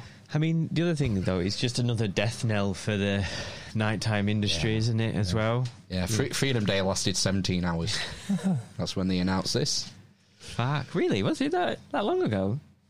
17th. Yeah, same day. Oh right, that's not that long ago, is it? That's about a week ago. More than Yeah, a it week was ago. Monday, wasn't it? Freedom Day. Oh, I can't remember. Did you enjoy your Freedom Days? I wasn't in the country. you you were in lockdown Wales, weren't you? Um, It's Monday. I can't remember. Monday. Monday, Monday. Yes, I was at work. So, you know, no change for me. It was fucking scorchingly hot with some poor air conditioning. Although not as bad as some of the other places I've been in, which I, I was once in a, uh, thank God I'm not there anymore, a surgery where the extension was made of tin and it had a tiny window and it was freezing cold in winter and I was freezing cold and being I was literally being cooked in summer as soon as it got over 20 degrees Celsius. Awful place. But there we go, you know. Okay. Did you enjoy Freedom Day, Ben? Did you do anything? Did you celebrate? Have a barbecue? I don't think I did. I think um, this whole couple of years has kind of just passed me by. Really. Is it like the middle age theory? What was Jack saying? It, did, it never happened. Oh, the Dark Ages. Absolutely, Dark- yeah, yeah. Yeah, it just it's just, it's just never Middle happened. age. Phantom time. yeah. Passed you by. Um, I mean, the other thing as well is that I, I, I, I just don't want to download the app. So Oh yeah. I know About that. someone who has deleted the app to because stop being pinged. it got Are, are they sat in this room? No, I didn't download that fucking stupid thing from day one. God. No, no, I don't have the app. I never will. Uh, but I know someone who had to delete it because they were pinged and told to isolate for five days. Right. So they just deleted it. Apparently, like if you're in a car in traffic, someone in the next car with the windows up can ping you. Well, yeah, it's just on distance. It's on isn't it? Bluetooth, isn't it? Just distance, I guess. Yeah. What a fucking stupid idea. Alan Davies was on the One Show this week, and he said that he had um, turned his phone to uh, airplane mode all the time, just because just to s- stop getting pinged. What's the I thought point that was having quite a phone, though? Well, I thought that was quite a bold statement to say on you know Yeah, prime the BBC, television. It's, yeah. uh, I wonder Yeah. if he's been cancelled yet. Mm, well, have you, have you have we got uh, Savage coming up? No. Savage Javage. He was He's- he was been in almost trouble. cancelled, wasn't he, for saying "Pe- we need to stop cowering from this virus. And uh, what did he say? He said something on the lines. I read his tweet, and it was something on the lines of, um, "I've had the COVID vaccination, I had the virus, and recovered within a week. Um, it's time to stop cowering from this um, virus and go back to our usual lives or something." And he's been shouted down, hasn't he? Well, Yeah. you, got to say at some point. Uh, yes, yes, a lot of people have died, and that's very sad. Mm. Um, but at some point, you do have to move on. Whether that point is now or ten years in the future, I don't know. I don't know what the answer is. Yeah, the problem is is that people don't want to recognise that the decisions we're taking aren't consequence free. Oh, black hel- helicopters No, here. Black helicopter. He's FEMA about- camp. He's 192 episodes late. Oh man, Yeah, what were we going to say? It sounded like you were going to make a real point. Then it's gone. people people don't want to accept that. Well, that the course of action we've taken as is having massive negative consequences. Yeah. Economically, public health Yeah. reasons. There's a massive article on the BBC today which I read about um, um, the cost. You know, 372 billion. Um, 99.7% of GDP is, is is the national debt now, something like 2.2 trillion pounds, which is you know just nonsense anyway. But we're paying. I think they said in June alone we paid 8.7 billion. So I, particularly for me, when I was made redundant from my job, it was a government thing, and like the, the all the stuff then was about, um, well, we need to save money. We know we're spending all this stuff, and we don't have any uh, money. no magic money tree. Oh yeah. Um, that was like 10 years ago, 2010, 2011, when he started making all those serious cuts so we could get, we weren't paying this 8 billion, you know, billions a month in interest. Austerity. Yeah, so that's changed. But Yeah. that I assume that will be coming back. Of course it will, forever. Furlough, I think, is running at 432 million a day. A day. Yeah. Yeah, it's just like. But you know, the argument is you can't put a price on a human life. Well, Doesn't they- matter what we have to spend; it's about saving lives. Mm-hmm. My argument is is that what we're doing is bad for people's health. Well, the other thing is, as That- well, is that we always did. The government put what? prices on people's lives every day. Yeah, look, look at yeah, the exactly. NICE decisions. That's that what are I made mean. on Yeah, the, drugs. NICE, the, the, the NHS thing, when what you can and can't get, what's mm. deemed like the thing that Ivor, uh, not ivermectin, but Ivor Cummins said, uh, um, you know, in terms of uh, making a decision about, and it, I can't remember what the term is. Cost benefit analysis. Yeah. Yeah. So you know, all these people. It's horrible to say, but all these people are are, are um, or the average age, the median age of someone who dies from COVID is above um, the average lifespan, Mm.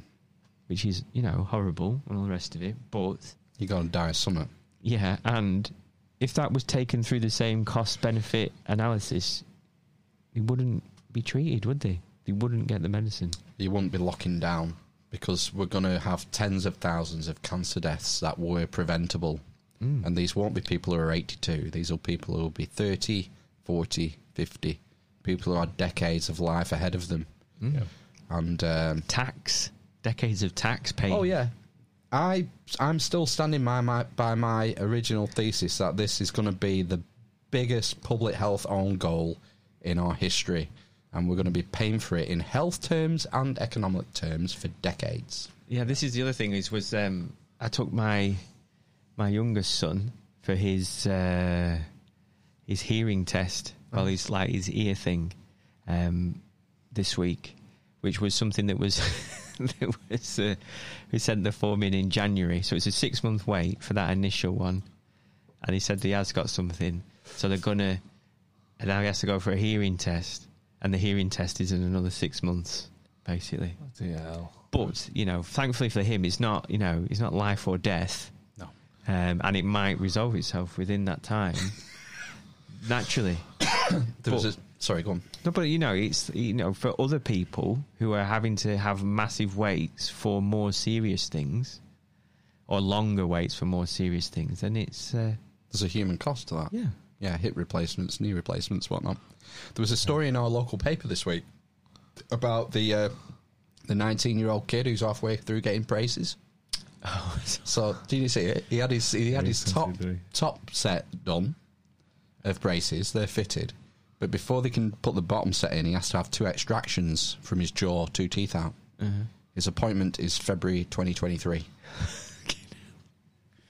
That was me. I had to have I had to have four molars taken out. Two at the top, two at the bottom. Got a tiny mouth. I think uh, more and more people are going to be getting those with the means are going to be getting Yeah. private health insurance. Me for one.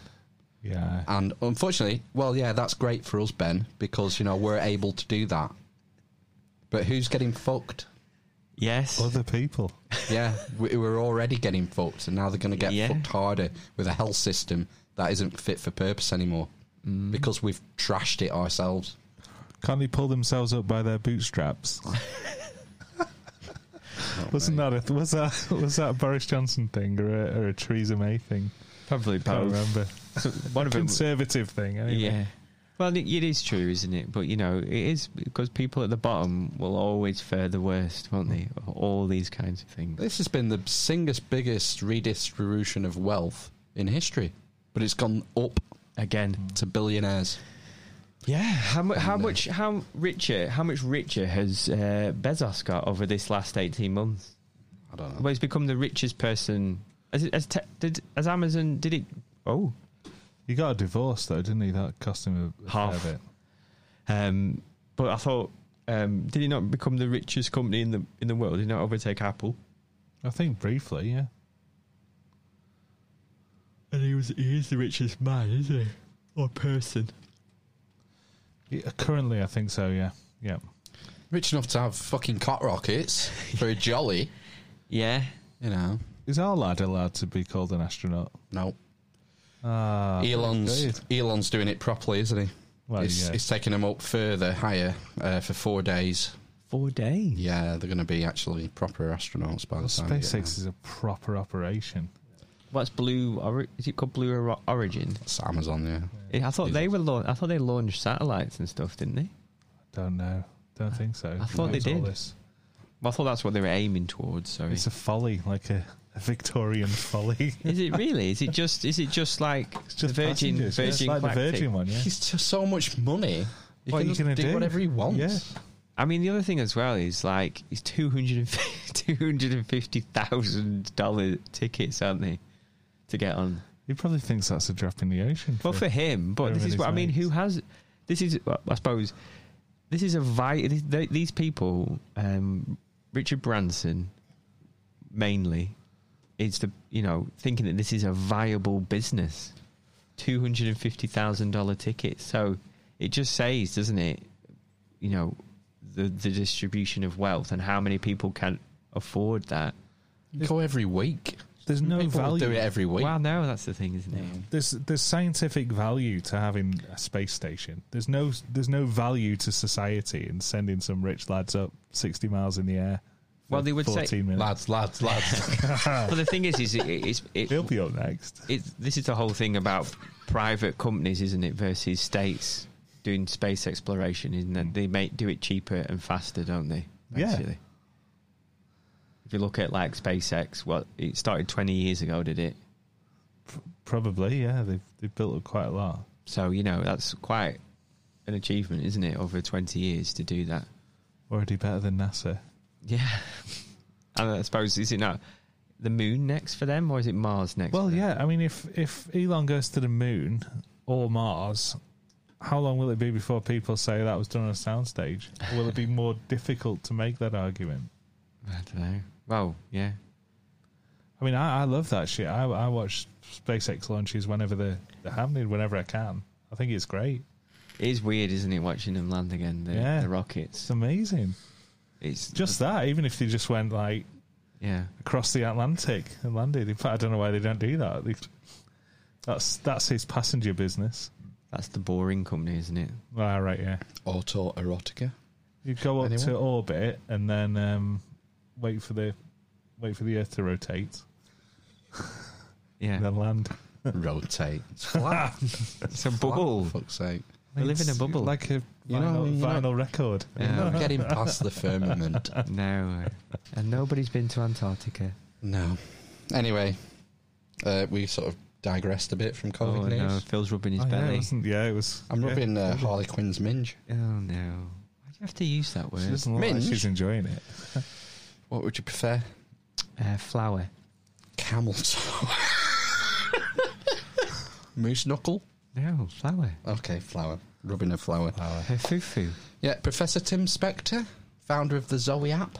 Not with the crazy hair. Not related to Phil Spector. no. Professor Tim, the COVID symptom tracker app Right. he founded. Okay. Is that the NHS one or some new one?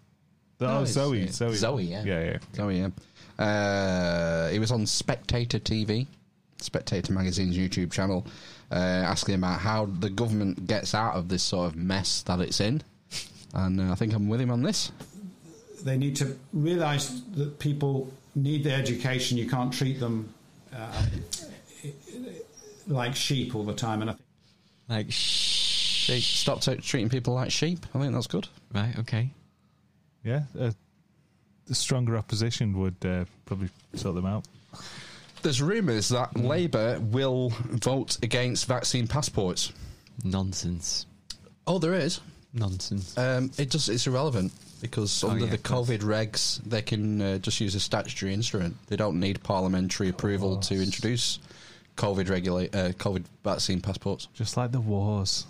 The emergency powers expire, I think, in October. Right. So uh, they can implement them in September, like they suggested, and then uh, the vote in Parliament, I presume, will be to extend the COVID powers for another six months. Through a winter wave. Yeah, it's nonsense. Anyway, I've got a nice clip here from Barclay Crawford. Nice. Barclay Crawford is the editor of the Daily Mail in Australia. Right. And uh, a Zoom conference call he was on was captured and leaked. And uh, he was discussing to his team of journalists, people who work on the paper, how to respond to anti vax stories. I think it's informative.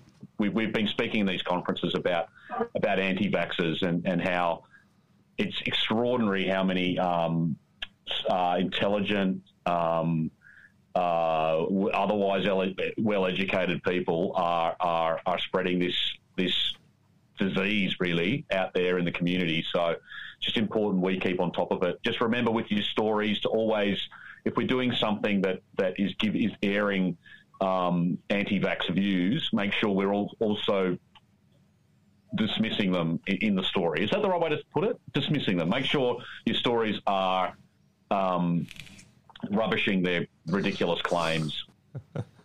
Isn't the word he's looking for balance? We, we'd like some balance, but he's, he's just gone for rubbish them and dismiss their views. Yep. Wow. Media is powerful. Yeah, I mean that's you know everything. This is like the conspiracy thing. Is just everything's ridiculed, isn't it? It brings me right back to Oh, uh, so, yeah, gain like- of function being ridiculed on the BBC, and now it's being Anything that's against the orthodoxy. Yeah. Yep. Until it's found to be true. You know, like vaccine passports was you're a fucking conspiracy theorist. Yeah. Do you remember when Malin was on the podcast? And I asked him about vaccine passports? I do. He was like, uh, nah, it won't happen over here. They did it in Israel and then they abandoned it because, you know. And that shows how f- unpredictable, how uh, fluid the situation is. Because can't Malin is a hugely well read, finger on the pulse, sensible guy. Yeah. I trust his opinion as a, as a you know, a, a Yeah. source of information. And he was like, he dismissed it. Won't happen. I'm, I'm not convinced that it'll happen yet either. I think uh, it, there's a good chance that it is just pure coercion to uh, convince young people who don't want the vaccine to get it. Mm. Um, it could just be that, but I won't rule it out. No way. No, I can still, I can soon see it happening. Uh, anyway, Nadhim Zahawi, the vaccine minister, Mm-hmm. under secretary responsible for the rollout of the vaccine program, Nice. was uh, up in Parliament today.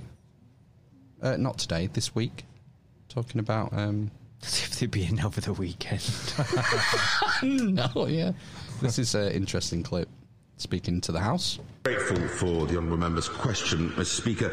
On the uh, Novavax trial participants, uh, they will have their uh, vaccine uh, uh, uh, pass in, the, in the United Kingdom, um, and of course we're working with other countries to make sure that that is recognised. Um, but as far as the UK is concerned, they will be considered as fully vaccinated, whether they've had the placebo or the vaccine.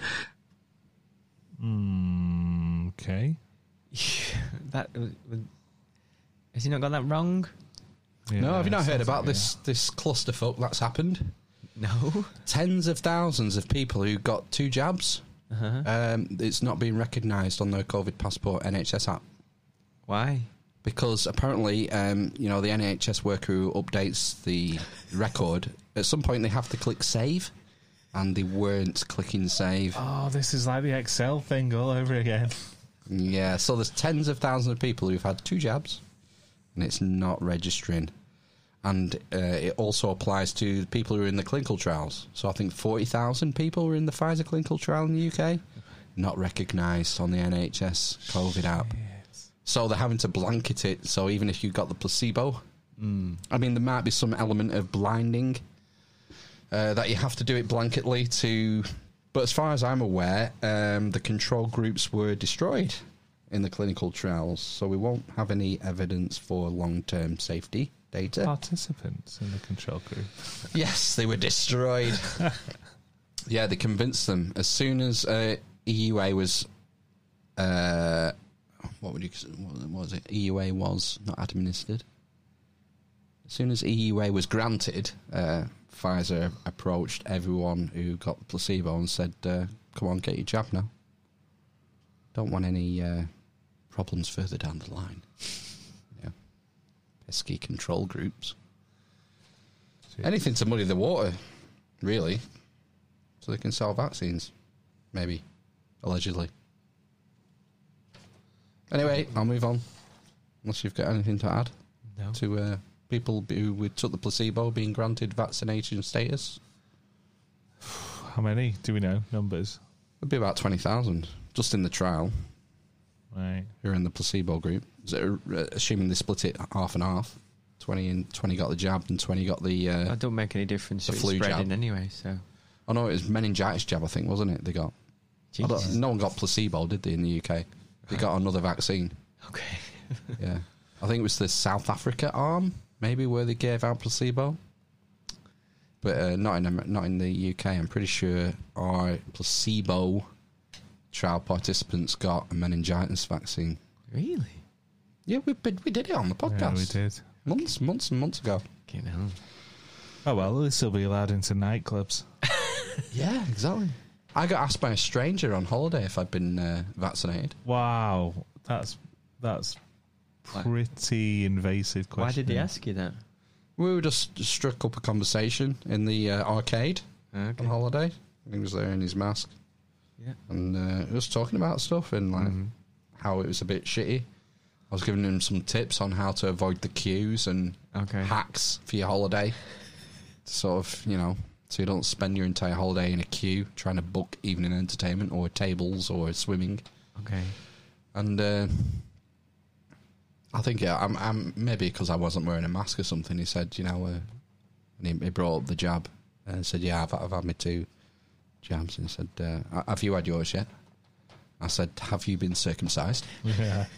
Yeah, yeah. I mean, Did you say you shouldn't ask medical questions. No, I didn't say that because he, he, he seemed like a nice bloke. Bit dim, bit like forty watt light bulb in there in the dome.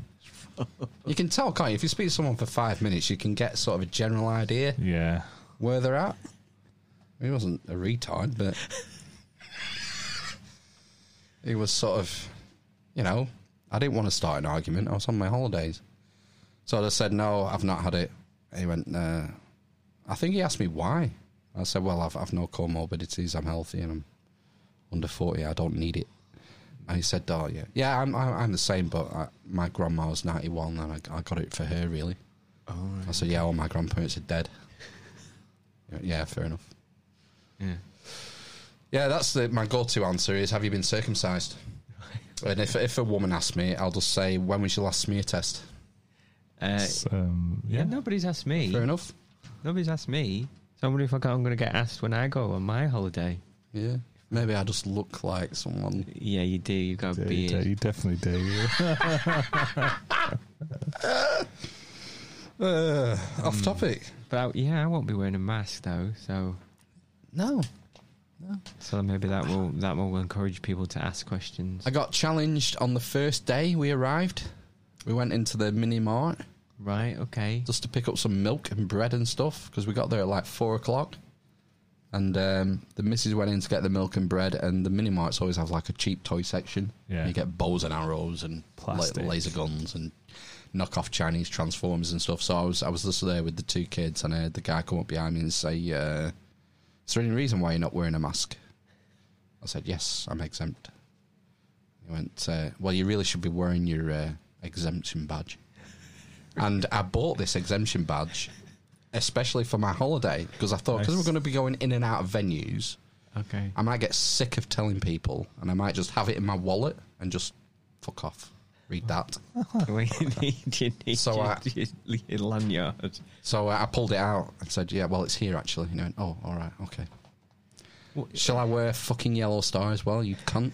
I felt like I felt like saying because you shouldn't even ask Yeah, that's a bit. to for a, a fucking card.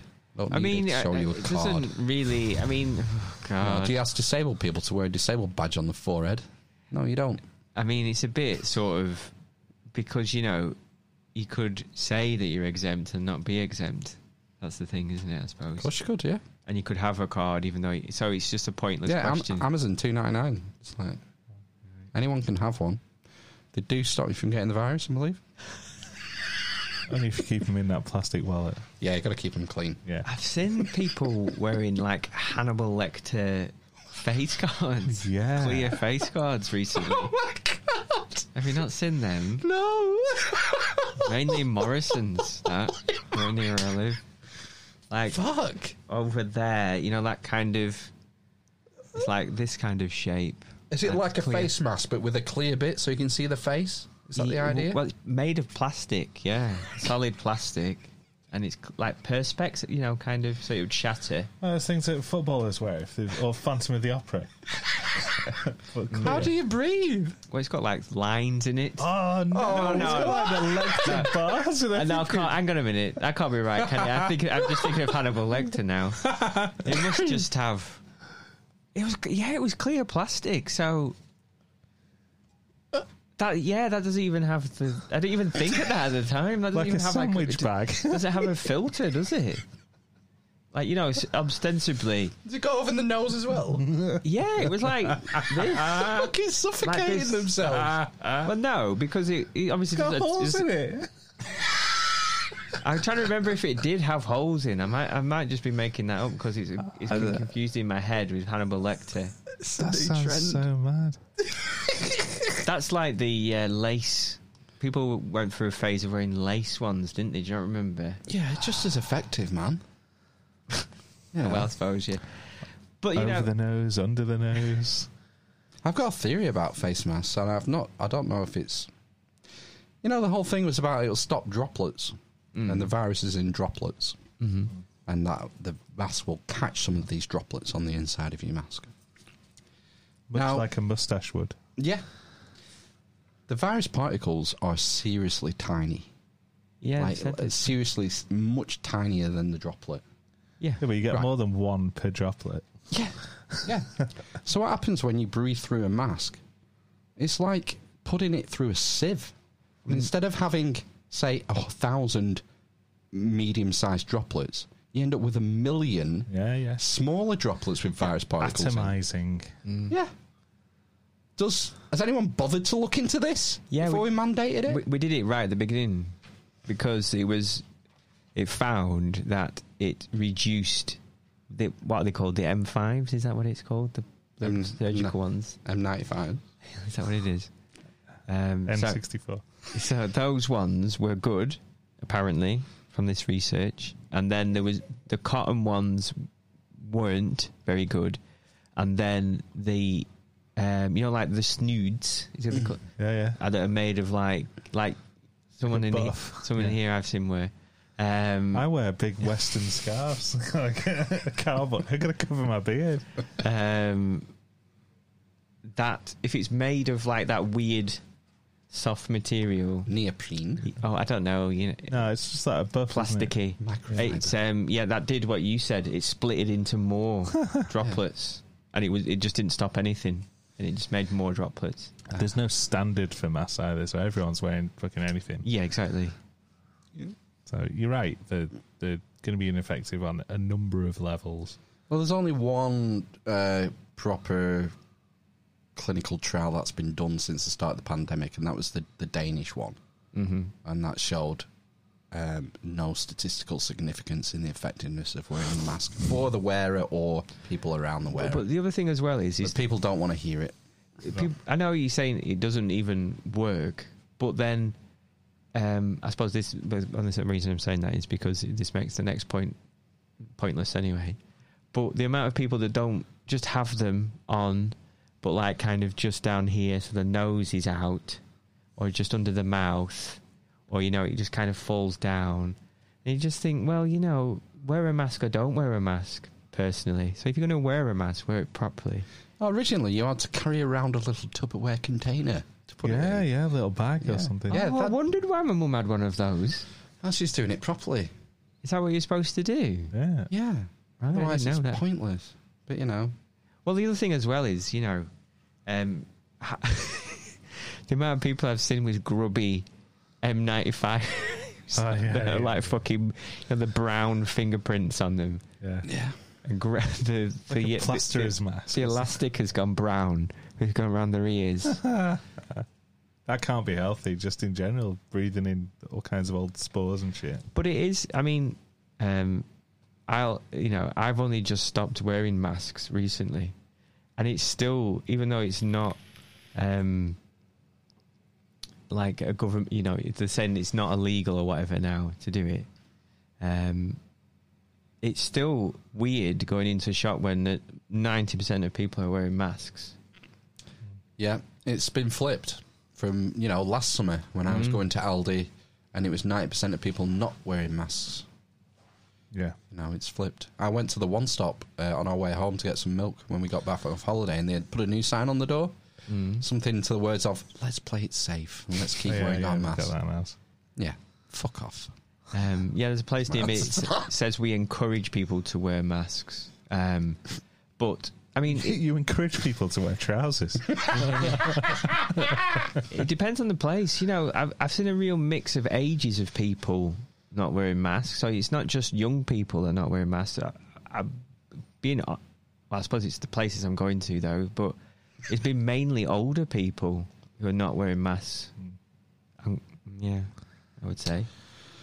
Anyway, we, uh, masks. I want to get onto the YouTube circle jerk that is Citizens TV. Okay, What is that? Uh, yeah, they did. They had a, a, a big round table when the government uh, announced that it was going to go forward with the unlocking, Mhm. July the seventeenth. All these uh, activists went fucking nuts and decided to have a a, a round table Zoom com, com uh, collab to say how terrible an idea this was, uh, chaired by uh, activist and occasional TV anthropologist Alice Roberts. TV anthropologist Alice Roberts, you might know. She got blonde. Is it a woman? Yep, blonde hair. Yep. Yeah, I think so. Uh, Susan Michie was on there, obviously. Um, The, whole the whole Communist Party. The editor of the Lancet, whose name escapes me, but who is, is Dave Lancet. completely captured. I mean, he, he got he got an award from the CCP a couple of years ago. Can't remember what it was for, but you know, I wouldn't trust a fucking word that comes out of his mouth. Uh, and they also had Professor Trish Greenhalgh, professor of pr- uh, primary care health sciences sciences at University of Cambridge. And I think this might be the most Orwellian thing I've heard so far in the pandemic. But I suppose the other thing I wanted to throw in is this idea of the mask as a symbol of loss of freedom, because actually, I think we should be thinking of masking as uh, a symbol of freedom. if I'm wearing a mask and everyone else is wearing a mask, then I'd be prepared to get on a train. I'd be prepared to go to a meeting in the office. Uh, I'd be prepared to go into a supermarket. But if we're all unmasked, we're actually less free because anybody who's vulnerable, anybody who's concerned, can't go into that shop. They can't go to a cinema. Um, and I think if we can turn upside down this link between masks and freedom, the other thing is the economic benefits of masks. I'm getting an idea. But if we're all unmasked, we're actually less free. Why are we less free? Because she's a prisoner of her own fear. Is that like double think? Yeah, it's, called? du- it's Orwellian. It's, it's double think. It's newspeak. Who was that? Was that Michie? No, it wasn't Michie. It was uh, Trish Greenhalgh. And what is she? Professor of Primary Healthcare Sciences at University of Cambridge. Right. Okay. I am not sure she's correct. No, me either. I thought it was pretty astounding. Yeah, it's a bit. Yeah, I mean that's probably the way it's going to go, isn't it? Celebrate the mask. you would think the mask. You would think so because that's the the obvious psychological way through it, isn't it? Is to sort of term it that way, frame it that way. Depends how vulnerable, vulnerable you are to this, doesn't it? Mm. But the thing is, there's a lot of people scared, isn't there? Like I was saying off air, I see people walking down the street with masks on. Which you know, like I, imagine uh, it, it's normally older. It's older men for some reason I've seen wearing masks in the street, like walking down the street. And imagine saying to them two years ago, "You'll be wearing a mask in two years' time." But anyway, Yeah, it's going to take a while to unravel the social conditioning and the, the nudge unit work and uh, beh- behavioural insights team at number 10 and Sage. Uh, it's going to take a while to wear off with people because they've done such a good job at propaganda propagandizing the population. But uh, it'll have to end sooner Mm. or later. It will. Hope We'll so. have to- Every time some creepy Uncle Joe. I think so. Okay. Yeah, he, uh, he's been let off the leash. Did a town hall meeting this week. Jill's at the Olympics, isn't she? So Is got, a, she? got a house to himself. His handler. His handler's on the Olympics. Yeah. Okay. Here's uh, Joe. Listen to this embarrassing diatribe. You, you you got the vaccination? Yeah. Are, are you are, are you okay? I mean, you seem no, it works. Or you you know, or or, or, or the mom and dad, or or, or, or, or, or the neighbor, or when you go to Or- or- church, or, when you're no, no, I, I I really mean it. There are trusted interlocutors. Think of the people. If if your kid wanted to find out whether or not there were there's a man on the moon or whatever you know something or you know whether those aliens are here or not you know who are the people they talk to beyond the kids who love talking about it This is the guy with the nuclear codes. no, he doesn't. It's Kamala. no, no. I don't think any president has had nuclear codes since Kennedy? Reagan, maybe Kennedy. Yeah.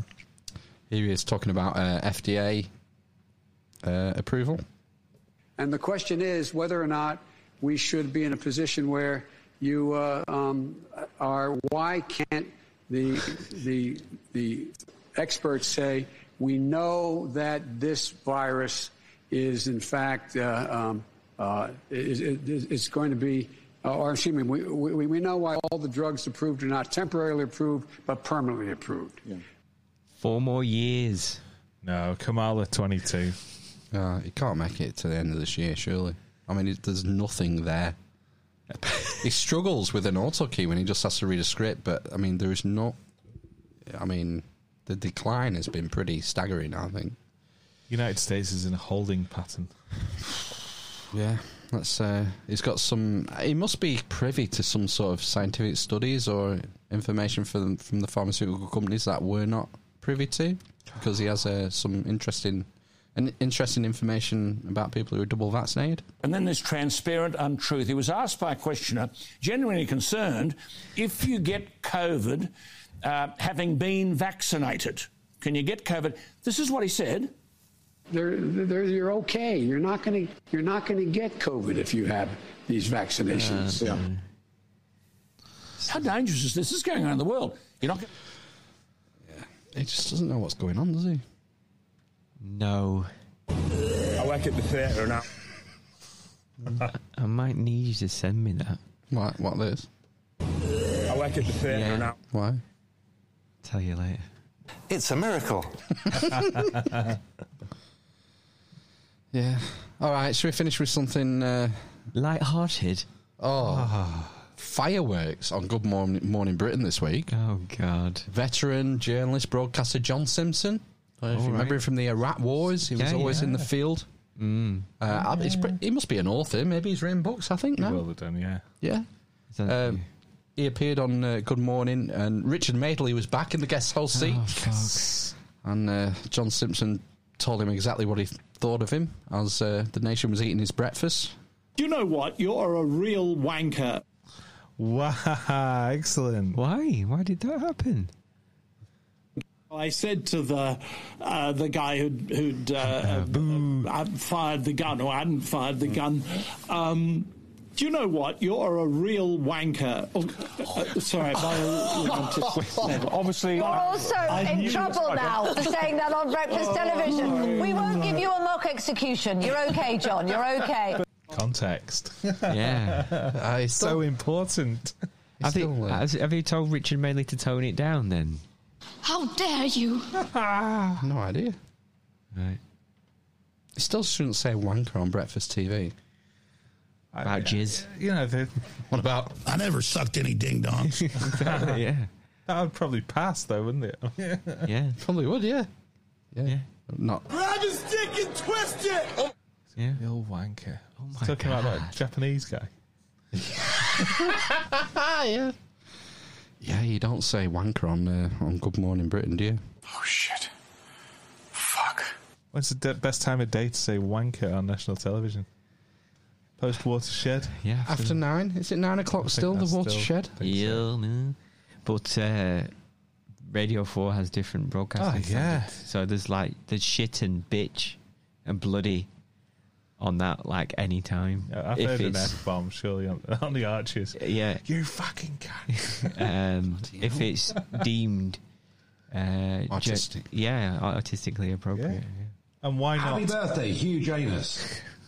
Just language. You can't just play that over and over again. I think you can. I think an- anus is allowed, is it not? On daytime TV? I suppose it depends on the context. If you're calling Well, someone, if it's someone's birthday. you're calling someone a huge anus, Hello? huge anus. All right. Yeah.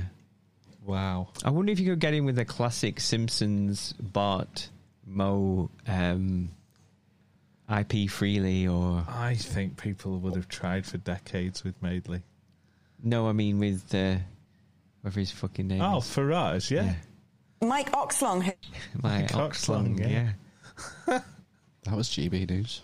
Yeah, I know, but we all know about that, don't we? Well, he's got his show, hasn't he, now, Farage? He was on RT, wasn't he? Was he on RT? Yeah, Farage, he was on RT. It's got better production value. I can't have children with a whore. That's why. you're Incorrect. Oh, I forgot. Uh, I've got presents for you. Oh, I was hoping it was his goblet here. No, that was my present. present for me. Would you like to describe the goblet? Um, it looks awful. It's upside down. Oh, you think it's you Oh, think mate. oh no, it's it's wet. Shedding. Did you make it? It's uh, you haven't put that in the dishwasher, have you? No. Oh, Hand, thank- hand wash. Oh no. Um, is this what you ejaculate into now? it's a it's a goblet that you Grab think his dick and twist it. you think you think probably should be made of metal, but it's it's made of cheap plastic and glitter, and it has different coloured dragons on. Are these representative of anything, or just the, the Wales, the Welsh dragon, Well, that's obviously the Welsh dragon. the red one? Y- What about the jewels in the stem? Sorry, yeah, there's um, plastic beads in the stem. I mean, it's twelve pounds he paid for this. Oh, mate. There is some metal inside. You know, I, I probably wouldn't drink out of it. It's probably. Nah, I bet there was a leak. disclaimer on it saying not to be It does say, yeah. What does it say? for decorative use only, and someone has had liquid in it. Oh, God. It's like uh, It's got like a some, Templar relic. I would yeah, say. there's some, like, poorly moulded Celtic knots on the bottom. I have a present for you each. Okay. Pick a hand. Um, I want this one. Has this dragon got Ah. boobs?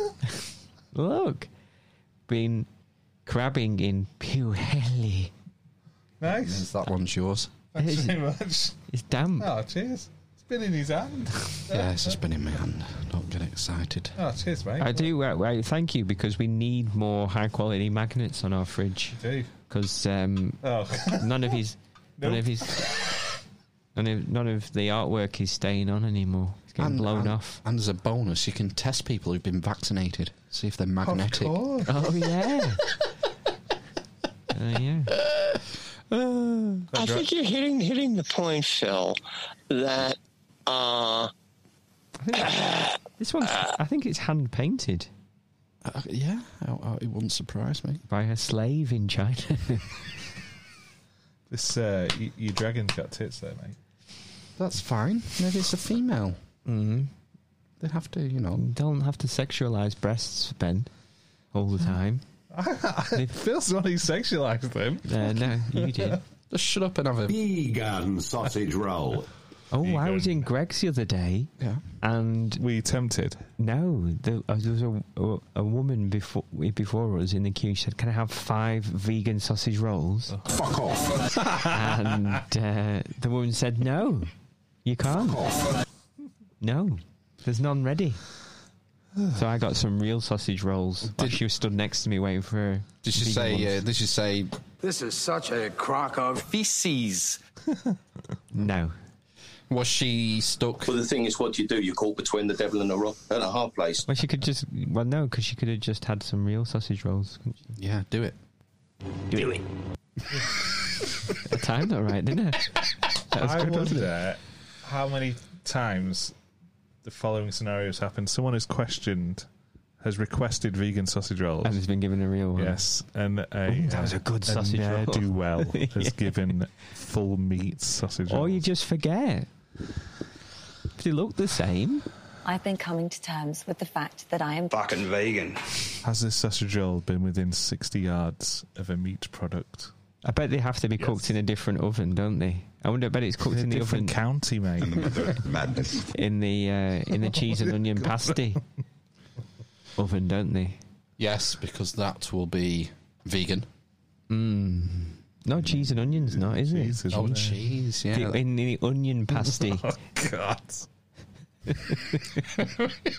the potato and onion pasty. No, the, Um, the- and that's car- quite nice, actually. Did you not put Potato and onion. carrots in as well? I imagine the carrot was my penis. oh my god. That's a classic. Yeah, it's a classic. Um, imagine they might eat them with spoons. Mmm, nom nom. Oh, well, that's really for my warm spoon. Claire, but come on, I need to go now. Yeah, it's time to go. Put your muzzle on. Put on your fucking muzzle if you go to the shop. Not any longer. Bit aggressive. No, you don't have to wear one now. For long. No. Right, what's next week? 193? Yes. Excellent. We have a we have a we have a guest. Oh, I'm not here. Shit. It's a good one as well. Yeah, mu- yeah. Who is Mushroom it? guy. Mushroom guy. Is it Conspiracy Kyle? It is. Eli, my son's at the play date. Kyle. Come on, man. Kyle, host of Conspiracy in the Force. Ooh, Star Warsy. Yep. Good. Everything's okay. Situation normal. Hmm. I know. Do it. What have I done? okay then. We'll see you next week. Yes, Yeah. thanks for uh, thanks for having us Yep. in your ears. Wakanda forever. Where's Shyamalan? Black Hawk Down. Epstein didn't. Uh, McAfee himself. Yeah.